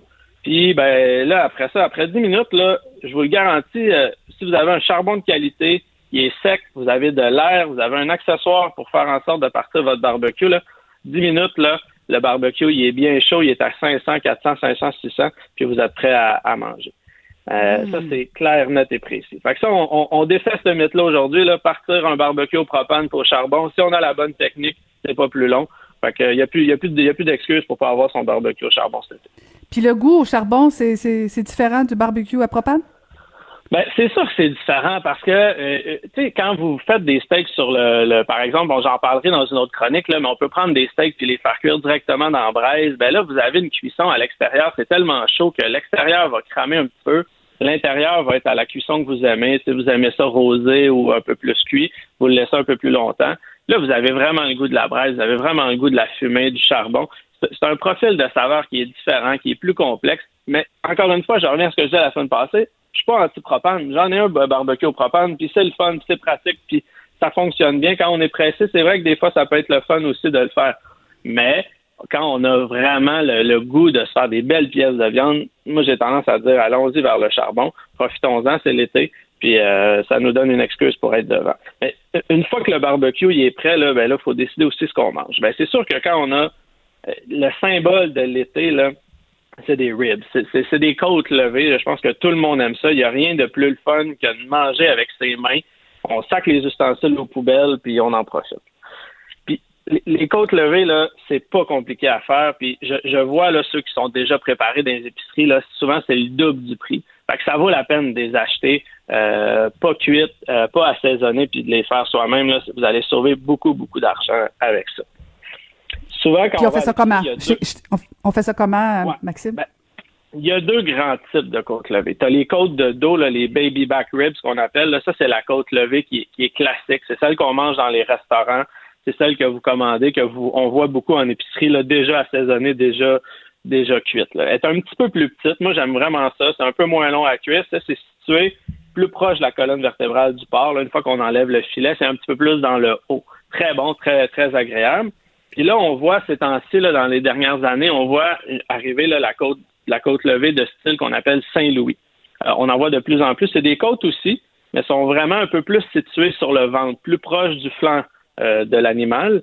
Euh, c'est beaucoup plus épais, c'est plus gros, beaucoup plus de viande. Il y a un petit peu plus de cartilage, par exemple. Il y a plus de gras. Fait que ça, le gras, on le sait, c'est ça qui donne la saveur. Donc, beaucoup plus de goût un petit peu plus d'os, par exemple. C'est une question de choix. Si vous aimez ça un petit peu plus viandeux, allez-y vers une côte Saint-Louis. Si vous aimez ça un petit peu moins, plus facile à cuire, plus classique, la baby back, c'est toujours le fun. Euh, c'est une question de, ce que vous préférez. Mais là, j'ai une technique pour vous pour vous aujourd'hui. Peu importe euh, laquelle côte que vous allez choisir, là, c'est à peu près pareil. Là, c'est, ce qu'on parle la technique 2-2-1 ou la technique 3-2-1. Là, je vous explique ça. Là. Dans tous les cas de figure, vous prenez vos côtes, puis on met ce qu'on appelle une marinade sèche. Marinade sèche, là, c'est vraiment le fun. Tu prends les épices que tu as chez toi, moutarde jaune, du poivre, du sel d'oignon, de la poudre d'oignon, du sel d'ail, puis mettez ce que vous voulez, piment de cayenne. Pas important, vous mettez ce que vous aimez. Moi, les recettes, là, à une cuillère de ci, deux cuillères de ça, faites-vous des mix, faites-vous confiance, vous savez ce que vous aimez dans la vie, mettez ce que vous aimez, puis si vous utilisez juste des ingrédients que vous aimez, ça devrait être bon. Il y a juste deux affaires, moi, que j'essaie d'éviter dans mes, dans mes marinades, Caroline, là. le sucre puis le paprika je sais pas si, si euh, t'es, comme moi, là, mais le sucre, là, ça a tendance à caraméliser un peu. si on met ça au tout début de la cuisson, ça va avoir tendance à brûler un peu. Ça devient un peu moins intéressant. Euh, puis de toute façon, à la fin de nos cuissons, je vais en parler, là, on va ajouter des sauces qui souvent contiennent quand même pas mal de sucre ou de miel, des choses comme ça. Fait que là, à anyway, on va aller la chercher, notre, notre caramélisation. Fait que le sucre, j'essaie d'éviter de mettre ça dans une marinade sèche. Il y en a qui en mettent, là. Moi, j'aime un petit peu moins ça. Puis l'autre affaire que je mets moins souvent, c'est, du paprika. Je trouve qu'il y en a dans toutes les marinades aujourd'hui, tu sèches. Puis euh, c'est un petit peu moins intéressant. Fait on, essaie de, Je trouve que c'est comme une, épice de remplissage un peu. Fait qu'on essaie de, faire en sorte. Moi, j'en mets pas. Les deux techniques, 2-2-1. La première, tu fais fumer deux heures. Après ça, donc tu les mets sur le barbecue, 275 pendant deux heures. Tu les laisses là. Tu les regardes tu les laisses aller pendant deux heures. Après ça, tu les enveloppes dans le papier d'aluminium pendant deux heures. Puis là, moi, j'aime ça rajouter jus de pomme, euh, cidre de pomme, euh, du beurre, évidemment. Du beurre, c'est toujours bon. Puis là, tu enveloppes ça bien scellé dans le papier d'aluminium. Puis là, tu remets ça au barbecue un autre deux heures. Puis là, cette période-là, là, si tu n'es pas directement proche du barbecue, tu peux le mettre au four aussi. Parce que c'est vraiment dans le premier deux heures qu'on va aller chercher la saveur de barbecue, de fumée. Euh, fait que le premier deux heures au barbecue. Le deuxième, c'est moins grave. On peut, on peut le mettre au four, il n'y a pas de problème. Puis après ça, on les sort. Puis si vous voyez les os de chaque bout de la côte, on voit que la viande, c'est comme rétréci un peu. Là. Ça, ça veut dire que c'est bientôt prêt. On prend notre sauce barbecue préférée. On badigeonne les côtes dessus. On les remet à peu près une heure au, barbecue. Puis là, on les laisse aller. Puis là, la sauce va toute caraméliser la côte levée. On sort ça. On sert ça. Merci. Bonsoir. Un là. Euh, des frites, une bière froide, puis on est parti. Ouais, ouais. Je ne sais pas si tu vois la salive, mais euh, ça sent bon jusqu'ici. Écoute, euh, Maxime, on a déjà épuisé tout le temps, mais je vais absolument. J'ai deux défis pour toi pour la semaine prochaine tarte fraise rhubarbe et un petit menu végétarien. Ça te tente-tu? On essaie-tu quelque chose sur le barbecue avec un menu végétarien? Parfait, ça va être ça va être malade la semaine prochaine. Excellent, excellent. Merci beaucoup. C'était Maxime Couture. Acheter une voiture usagée, ça peut être stressant, mais prenez une grande respiration. Et imaginez-vous avec un rapport d'historique de véhicule Carfax Canada qui peut vous signaler les accidents antérieurs, les rappels et plus encore. Carfax Canada. Achetez l'esprit tranquille. La Banque Q est reconnue pour faire valoir vos avoirs sans vous les prendre. Mais quand vous pensez à votre premier compte bancaire, tu sais, dans le temps à l'école, vous faisiez vos dépôts avec vos scènes dans la petite enveloppe. Hmm, c'était bien beau. Mais avec le temps, ce vieux compte-là vous a coûté des milliers de dollars en frais, puis vous ne faites pas une scène d'intérêt. Avec la banque Q, vous obtenez des intérêts élevés et aucun frais sur vos services bancaires courants. Autrement dit, ça fait pas mal plus de scènes dans votre enveloppe, ça. Banque Q, faites valoir vos avoirs. Visitez banqueq.ca pour en savoir plus. Caroline Saint-Hilaire. Le divertissement radio de vos vacances. Cube Radio. Alors, il est difficile pour moi de cacher l'émotion. Peut-être que vous le ressentez déjà dans ma voix, mais euh, beaucoup de souvenirs remontent déjà en surface à la simple évocation du nom de ma prochaine invitée. Elle a été euh, candidate à la présidentielle colombienne en 2002. Elle est enlevée euh, par les forces armées révolutionnaires de Colombie. Elle a été maintenue en captivité pendant plus de six ans dans la jungle, je, le rappelle. Et elle a été délivrée le 2 juillet 2008 et ça fait déjà 12 ans. En fait, euh, c'était hier, l'anniversaire entre guillemets. Et on voulait lui parler ce matin et elle a accepté. Elle est au bout du fil, à l'autre bout du monde, en Angleterre. Bonjour Ingrid Betancourt. Bonjour Caroline, ça me fait tellement plaisir de vous entendre. Ça faisait très très très longtemps. La dernière fois qu'on s'est vu, c'est, je crois, il y a presque huit ans, non? Oui, tout à fait. À la ville de Longueuil, où on vous, euh, j'étais à l'époque mairesse de Longueuil et on vous, euh, on vous rendait hommage, bien sûr, et on vous déclarait officiellement citoyenne d'honneur de Longueuil. On s'est échangé quelques fois des petits courriels, mais euh, comment allez-vous, Ingrid? Eh bien, écoutez, je vais très très bien. C'est vrai que c'est très curieux de, de fêter cet anniversaire qui est un anniversaire de, beaucoup de choses qui, se remuent parce que c'est revenir à la vie, mais c'est aussi penser à ceux qui ont qui sont restés dans la jungle, qui, n'ont pas été libérés parce qu'ils sont morts, ceux qui ont vraiment joué euh, leur vie pour, nous sortir de là, qui ont fait partie de cette opération extraordinaire, euh, cette opération militaire qui, qui, nous a qui nous a rescapés, qui nous a libérés. Euh, et puis c'est un retour, c'est des flashbacks très puissants euh, avec la, première fois que j'ai vu mes enfants après euh, presque sept ans de, séparation. Le, premier le premier regard, les premiers mots, quand on s'est embrassé, la première fois que je les ai touchés. Enfin, c'est très, c'est très puissant comme, comme moment finalement. On se dit tous les ans que bon, c'est un an de plus, mais c'est pas ça. chaque fois, c'est il y a quelque chose de nouveau qui ressort des souvenirs. J'imagine, et pas pas que des bons, probablement beaucoup de mauvais, mais pendant le confinement, on l'a vécu ici au Québec et vous aussi, vous l'avez vécu. J'ai souvent pensé en vous en me disant comment il vit ça. Euh, et, j'ai très hâte de vous entendre parce que, bon, puis loin de moi l'idée de comparer le confinement qu'on a vécu à ce que vous avez vécu dans la jungle, mais est-ce que, est-ce que ça a fait des flashbacks pour vous? Est-ce que euh, vous sentiez que vous étiez mieux préparé, mieux outillé parce que vous avez vécu, on va se le dire, euh, un calvaire? Ben, je vais vous dire, euh, Caroline, ça a été très très curieux pour moi parce qu'en fait, euh, je suis revenue en Angleterre pour quelques jours. C'est-à-dire, je devais revenir en France. C'était un aller-retour. Et, euh, et à ce moment-là, la France a fermé ses frontières. Et, et donc, il y a eu une décision à prendre par rapport euh, à ma famille, par rapport à ma mère qui est âgée, qui a maintenant 84 ans. Et le retour en passant par des aéroports, en, en c'était, c'était, je, sentais que c'était mettre en danger beaucoup de gens, de, et surtout des personnes que j'adore, de, des êtres proches. Donc j'ai décidé de rester euh, en Angleterre seule j'ai passé les derniers mois de, confinement seul en Angleterre. Et je dois dire que j'ai eu euh, tout de suite des espèces de réflexes euh, de ce que j'avais appris dans la jungle. Euh, mais ça a été presque immédiat. Je me souviens le lendemain, une fois que, j'ai réalisé que c'était le confinement, que nous n'avions pas le droit de sortir, qu'il y avait des restrictions, par exemple, on avait, on pouvait sortir une fois par jour, mais pas plus loin que tant de, je crois que c'était un kilomètre de la maison, un truc comme ça, euh, et que tout ça se mettait en place, j'ai tout de suite, euh, je, me suis dit, bon, il faut absolument régler les journées euh, comme, comme du papier à musique, parce que le fait d'être seul, d'être entre quatre murs, d'être dans un confinement, même si j'avais évidemment la possibilité de communiquer, parce que comme tout le monde, c'est devenu quelque chose de très puissant, la, euh, la, communication euh, via euh, Skype, via que l'on peut se voir, qu'on peut voir le visage des autres. et ça, j'ai beaucoup utilisé. Mais n'empêche que le sentiment était là.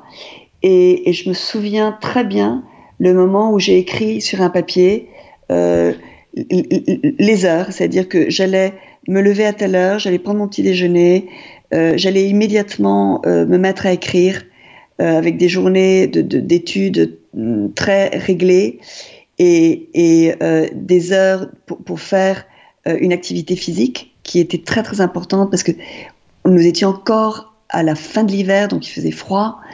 et il fallait absolument essayer de se dépenser pour, pour, euh, pour équilibrer euh, toutes les émotions euh, en ayant un corps qui, qui, qui, s'exerçait physiquement. Le fait de manger des choses qui, soient saines, enfin tout ça. J'ai tout de suite eu cette espèce de, vision que parce que ça allait être difficile, il fallait se discipliner à mort. Et finalement, c'est ce que j'ai fait. Et je dois dire que j'ai eu un. Ça a été deux mois de, où je me suis revue à moi-même dans une situation analogue, mais évidemment différente. Et j'ai vu un petit peu euh, les changements qui s'étaient opérés en moi euh, depuis, depuis la captivité jusqu'à maintenant. C'est-à-dire qu'il y a eu véritablement... Euh, enfin, je, crois que ce sont des moments où, l'on se regarde à soi-même, où on est nu vis-à-vis de soi-même, et, on se rend compte ce qui est important, ce qui ne l'est pas, les priorités, les sentiments, les émotions, ce qui vous rend heureux, ce qui vous euh, déprime un peu, etc. etc. Je suis contente de vous entendre, Ingrid, parce que euh, pour préparer cette entrevue, je, relisais quelques extraits de votre livre, là, euh, même Le silence a une fin, et permettez-moi de citer euh, un extrait de, votre livre, et, je pense que ça résume assez bien probablement ce qu'on a tous vécu sans, sans le comparer, là, mais en confinement, vous disiez dans votre livre, enchaîné par le cou à un arbre, privé de toute liberté, celle de bouger, de s'asseoir, de se lever, celle de parler ou de se taire, celle de boire ou de manger, et même la plus élémentaire, celle d'assouvir les besoins de son corps, j'ai pris conscience, après de longues années, que l'on garde tout de même la plus précieuse de toutes, la liberté que personne ne peut jamais vous ôter, celle de décider que l'on, ce que l'on veut être, qui l'on veut être. Et je pense que la pandémie, corrigez-moi si je me trompe, Ingrid, nous a tous permis un moment d'introspection qui, en tout cas, je fais le souhait euh, publiquement avec vous ce matin, peut-être va changer un peu la dynamique euh, du monde entier. Ben, vous savez, Caroline, moi, c'est quelque chose que j'ai dans mon cœur très fort. Euh, je, sens, mais je pense que c'est ce que nous sentons tous, que ça a été un, déclic, qui a, qui a un avant et un après, que nous sommes différents, que nous sommes, euh, d'abord parce qu'il y a eu un, une urgence de solidarité, que nous nous sommes protégés parce que nous voulions protéger les autres, ceux que nous aimons, qu'il y a eu tout d'un coup euh, ce, ce, ce face à face avec la mort dont nous avons besoin pour nous rendre compte combien la vie est précieuse, et que nous nous sommes aussi rendus compte que notre planète, eh bien, euh, on, on, la traite comme une poubelle, et que c'est notre maison, et que nous, sommes partis dans cette espèce de, civilisation destructrice, non responsable, de, de, consommation de l'immédiat, dans lequel nous perdons aussi notre âme, parce que nous ne savons même pas qui nous voulons être, parce que nous sommes, nous nous gavons de consommation et ça nous permet de ne pas nous regarder en face et de nous dire finalement qui nous sommes, quel, est cet être que nous pouvons visualiser en nous-mêmes et que nous pouvons être si nous faisons certains ajustements dans nos relations familiales, dans nos relations sociales, dans nos relations professionnelles, euh, pour être une meilleure qualité d'être humain. Et cette meilleure qualité d'être humain, elle est en nous. C'est comment nous gérons nos émotions, comment nous gérons nos paroles, ce que nous disons aux autres, ce que nous, comment nous protégeons les autres. Parce que parfois on a l'impression qu'il faut tout dire. Eh bien non.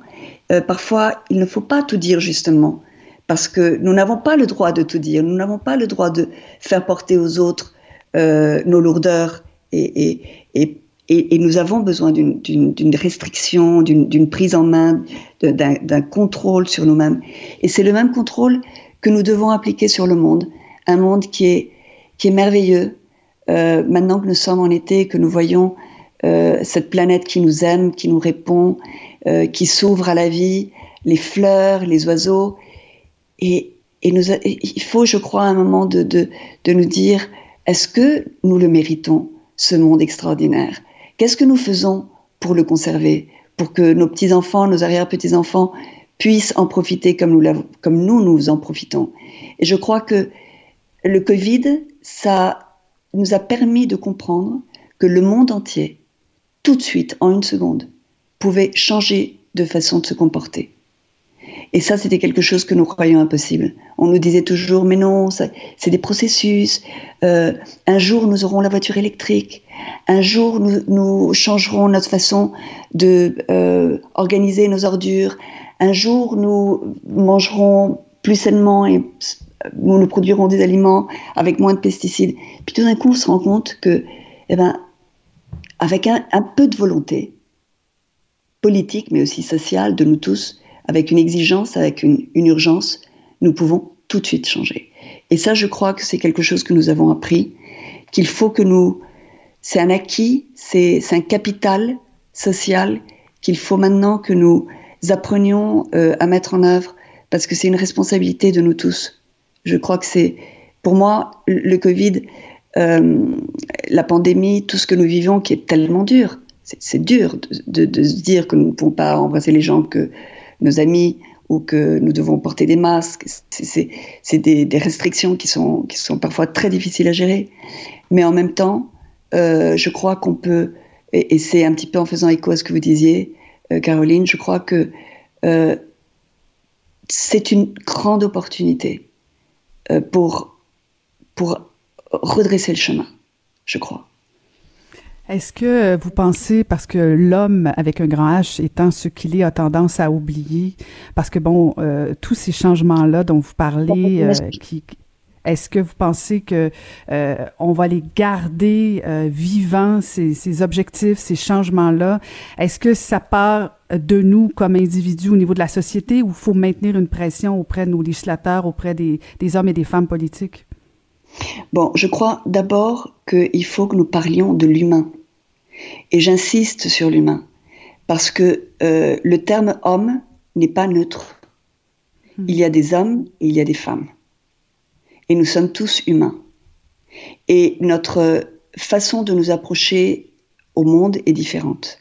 Elle est complémentaire, euh, elle est, nous voulons qu'elle soit égalitaire, mais je crois que euh, c'est aussi en, comprenant euh, qu'il y a une diversité, une diversité évidemment euh, de genre, mais une diversité de culture, une diversité de, de, de modes de, production, de, compréhension du monde, une, diversité religieuse, cosmologique. Enfin, je crois que c'est la clé pour, trouver cet équilibre euh, que nous devons trouver tous ensemble. Euh, je, crois que il n'y a pas de recette miracle.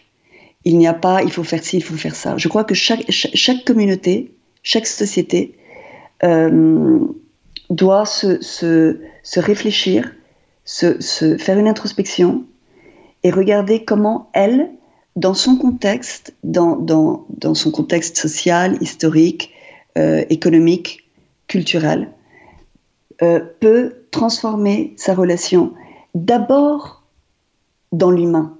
Parce que, parce que le choc, que, cette, espèce de, de, poids que nous faisons porter à la planète, c'est avant tout euh, le, fruit de relations humaines qui ne sont pas, euh, qui, ne sont pas honnêtes.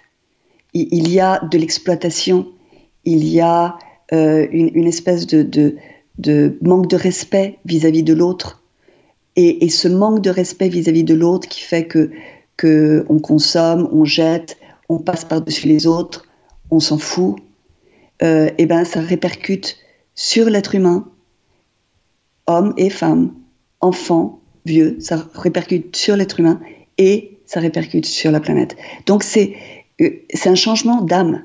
Et c'est ce changement d'âme qui va nous donner un changement politique. Et nous allons le voir. Moi, vous savez, le politique, c'est comme un canard boiteux, il arrive toujours en retard, mais il finit par arriver. Et, euh, il faut que nous, sachions euh, mettre nos exigences au bon endroit. Et nous avons appris à réfléchir d'une autre façon. Nous avons appris à voir qu'il y a des, gestes qui sont malencontreux, des commentaires qui, qui, font du mal, euh, des décisions politiques qui peuvent être justifiées sur le court terme mais qui sont désastreuses euh, sur le long terme. Et c'est dans la mesure où nous, chacun de nous, dans notre conscience et dans notre relation sociale, nous en parlons, euh, nous, nous, nous, sommes des vecteurs d'information, que ça va changer. Moi, je suis une personne optimiste. Je crois euh, que nous allons réussir à, changer la donne et, à faire euh, de, notre planète le paradis qui, doit être, le jardin que, que, que nous nous devons à nous-mêmes en tant qu'être humain rationnel, euh, doué de, créativité, de, de possibilité de d'arranger les, les, les, erreurs et, et, les choses mauvaises que nous faisons. Nous, avons cette capacité de, changement en nous. Euh, et, moi, je crois beaucoup en ça. Euh, c'est d'abord quelque chose évidemment de, théologique, c'est-à-dire je crois que, que, nous sommes tous euh, dans, cette espèce de, que l'être humain porte en lui la capacité de se transformer, de choisir qui il veut être, de, de se dire, eh ben, maintenant, je veux plus être celui qui consomme, maintenant, je veux être celui qui partage, celui qui, qui va faire attention, celui qui va peut-être euh, dépenser euh, un dollar de plus, mais pour un produit qui va pas contaminer. Et, et, je sais que ce sont des décisions dures, parce que souvent nos budgets ne sont pas extensibles, parce que parfois on n'a pas le temps, mais je crois qu'une fois que nous avons planté ce désir en nous, et pas dans une exigence externe, pas en se disant les autres, il faut qu'ils changent. Non, non. Chacun de nous, dans notre cœur. Et ça, ça va produire le changement global. De la même façon que chacun de nous, dans notre cœur, nous avons décidé, oui, effectivement, il faut porter des masques parce que on peut être porteur, on peut, on peut être la raison euh, de la mort de quelqu'un. Et nous ne voulons pas être ça et, et, nous avons tous appris à nous discipliner, eh bien, je crois que ça prouve qu'il y a en nous quelque chose de très très bon, euh, une force de vie qui, qui, qui, va, qui va nous donner la réponse pour ce qui vient. Caroline, je sais que vous êtes, euh, vous êtes politique, moi aussi, euh, même si on ne l'est pas activement tout le temps, mais, euh, mais le politique, il, doit se nourrir de, de cette confiance en l'être humain. Si, sinon, on, on, finit par tomber dans, dans l'idéologisme. Et et j'aime pas les idéologies. Je trouve que ça nous réduit, euh, ça réduit le monde à des espèces d'équations dans lesquelles on doit exclure les autres qui pensent pas comme nous. Là, j'aime pas. Euh, j'aime la diversité, j'aime j'aime les autres euh, dans leurs différences. Par exemple, là, avant de, de rentrer dans, dans, dans, le programme, j'écoutais la, la, conversation que vous aviez avec la personne qui parlait de barbecue et tout ça. ben, je, trouve, je, je, trouve ça génial, vous voyez, parce que je me dis, c'est vrai, c'est une autre culture, c'est merveilleux. Et puis l'accent québécois que j'adore. Enfin, imaginez si, si on devait tous euh, être dans le même moule. Non, non, nous sommes différents et c'est ça la richesse de ce monde, de cette planète extraordinaire. Je vous écoute et euh, j'aurais envie que l'émission ne se termine jamais. Je viens de me souvenir et encore une fois, euh, vous me rappelez pourquoi j'ai été touchée par vous il y a, il y a près de 18 ans. Je pense qu'Ingrid, il faut qu'on vous entende davantage, il faut qu'on vous entende encore plus, beaucoup de sagesse. Je me permets une dernière question parce que vous avez été déjà très généreuse, mais parce que pendant euh, votre captivité, vous avez perdu votre papa et je sais que ça vous a troublé. Et nous, au Québec, il y a plusieurs euh, personnes qui ont perdu des parents euh, à cause de la COVID. Et j'aimerais savoir, qu'est-ce que vous auriez envie de leur dire? Parce que perdre un être cher alors qu'on ne peut pas nécessairement faire des adieux, quel conseil ou quel encouragement auriez-vous envie de leur dire? vous savez, c'est curieux parce que j'en ai parlé hier avec ma famille. Parce que je leur disais, quand on, fêtait entre nous euh, cette, ce retour à la vie, qui était pour nous tous le retour à la vie, euh, je leur disais, vous voyez, quand j'ai été, quand j'ai été euh, kidnappée, vous étiez tous dans cette espèce de, limbe virtuelle, de distance. Et papa, qui était déjà mort, il était aussi loin de moi que vous. Et quand je suis revenue à la, liberté et que je vous ai retrouvés tous, euh, papa n'était plus là. Et, et ça a été très, très, très dur dans cette libération. il y a, vous savez, on nous dit que euh, un seul être vous manque et le monde est dépeuplé. Je, crois que pour, pour, toutes ces personnes qui ont, qui ont vécu cette séparation, euh, difficile, injuste, euh, parce que c'est injuste, parce qu'on se révolte contre, contre une mort comme, comme euh, celle d'une produite par une pandémie. Enfin, il y, a quelque chose de tellement injuste, de tellement... Et de toute façon, la mort est révoltante. Donc, moi, ce qui m'aide, c'est de me dire deux choses. La première, c'est que papa, en partant, euh, il voulait que je sois heureuse. Il voulait que je sois libre. Il voulait que je sois et que et que je pense que chacun de nous dans notre dans notre deuil, nous devons rendre hommage à la personne qui nous a quittés en sachant que ce qu'elle voudrait, ce n'est pas qu'on se culpabilise, qu'on se morfonde, qu'on se rattache d'une façon morbide à, cette espèce de douleur, mais qu'on qu'on soit heureux en sachant qu'ils ont été là et qu'on les a aimés et qu'ils sont en nous, pas dans nos souvenirs et dans tout ce qu'ils nous ont laissé. Ça, c'est la première chose que je voudrais leur dire. La seconde chose, là, c'est une ressource qui, m'est particulière, que je partage avec ceux qui ont une croyance euh, en, l'au-delà. Euh, Évidemment, on ne peut pas prouver qu'il y a une vie euh, après, mais moi je te dire que euh, le fait de penser qu'un jour, parce que je crois évidemment que, ça va être le cas, de, me dire qu'un jour, quand la mort viendra et que ce sera mon tour, j'irai le rejoindre, eh bien, ça rend les choses tellement légères tellement légère. Et ça donne un sens à la vie. C'est-à-dire que euh, s'il n'y a pas ça, moi je crois que je trouverais ça euh, un petit peu ridicule de vivre euh, sans. Je ne sais pas comment dire, mais je trouverais ça totalement pathétique d'être en vie et puis tout d'un coup tout a disparu et voilà. Et c'est la fin de l'histoire. Ingrid, je dois malheureusement, j'ai le cœur en morceaux de vous dire au revoir. Malheureusement, c'est la fin de l'émission, mais je nous donne un prochain rendez-vous. Prenez soin de vous et merci de nous avoir parlé au micro de Cube Radio. Merci beaucoup, Ingrid Betancourt. Je vous embrasse tous. Au revoir.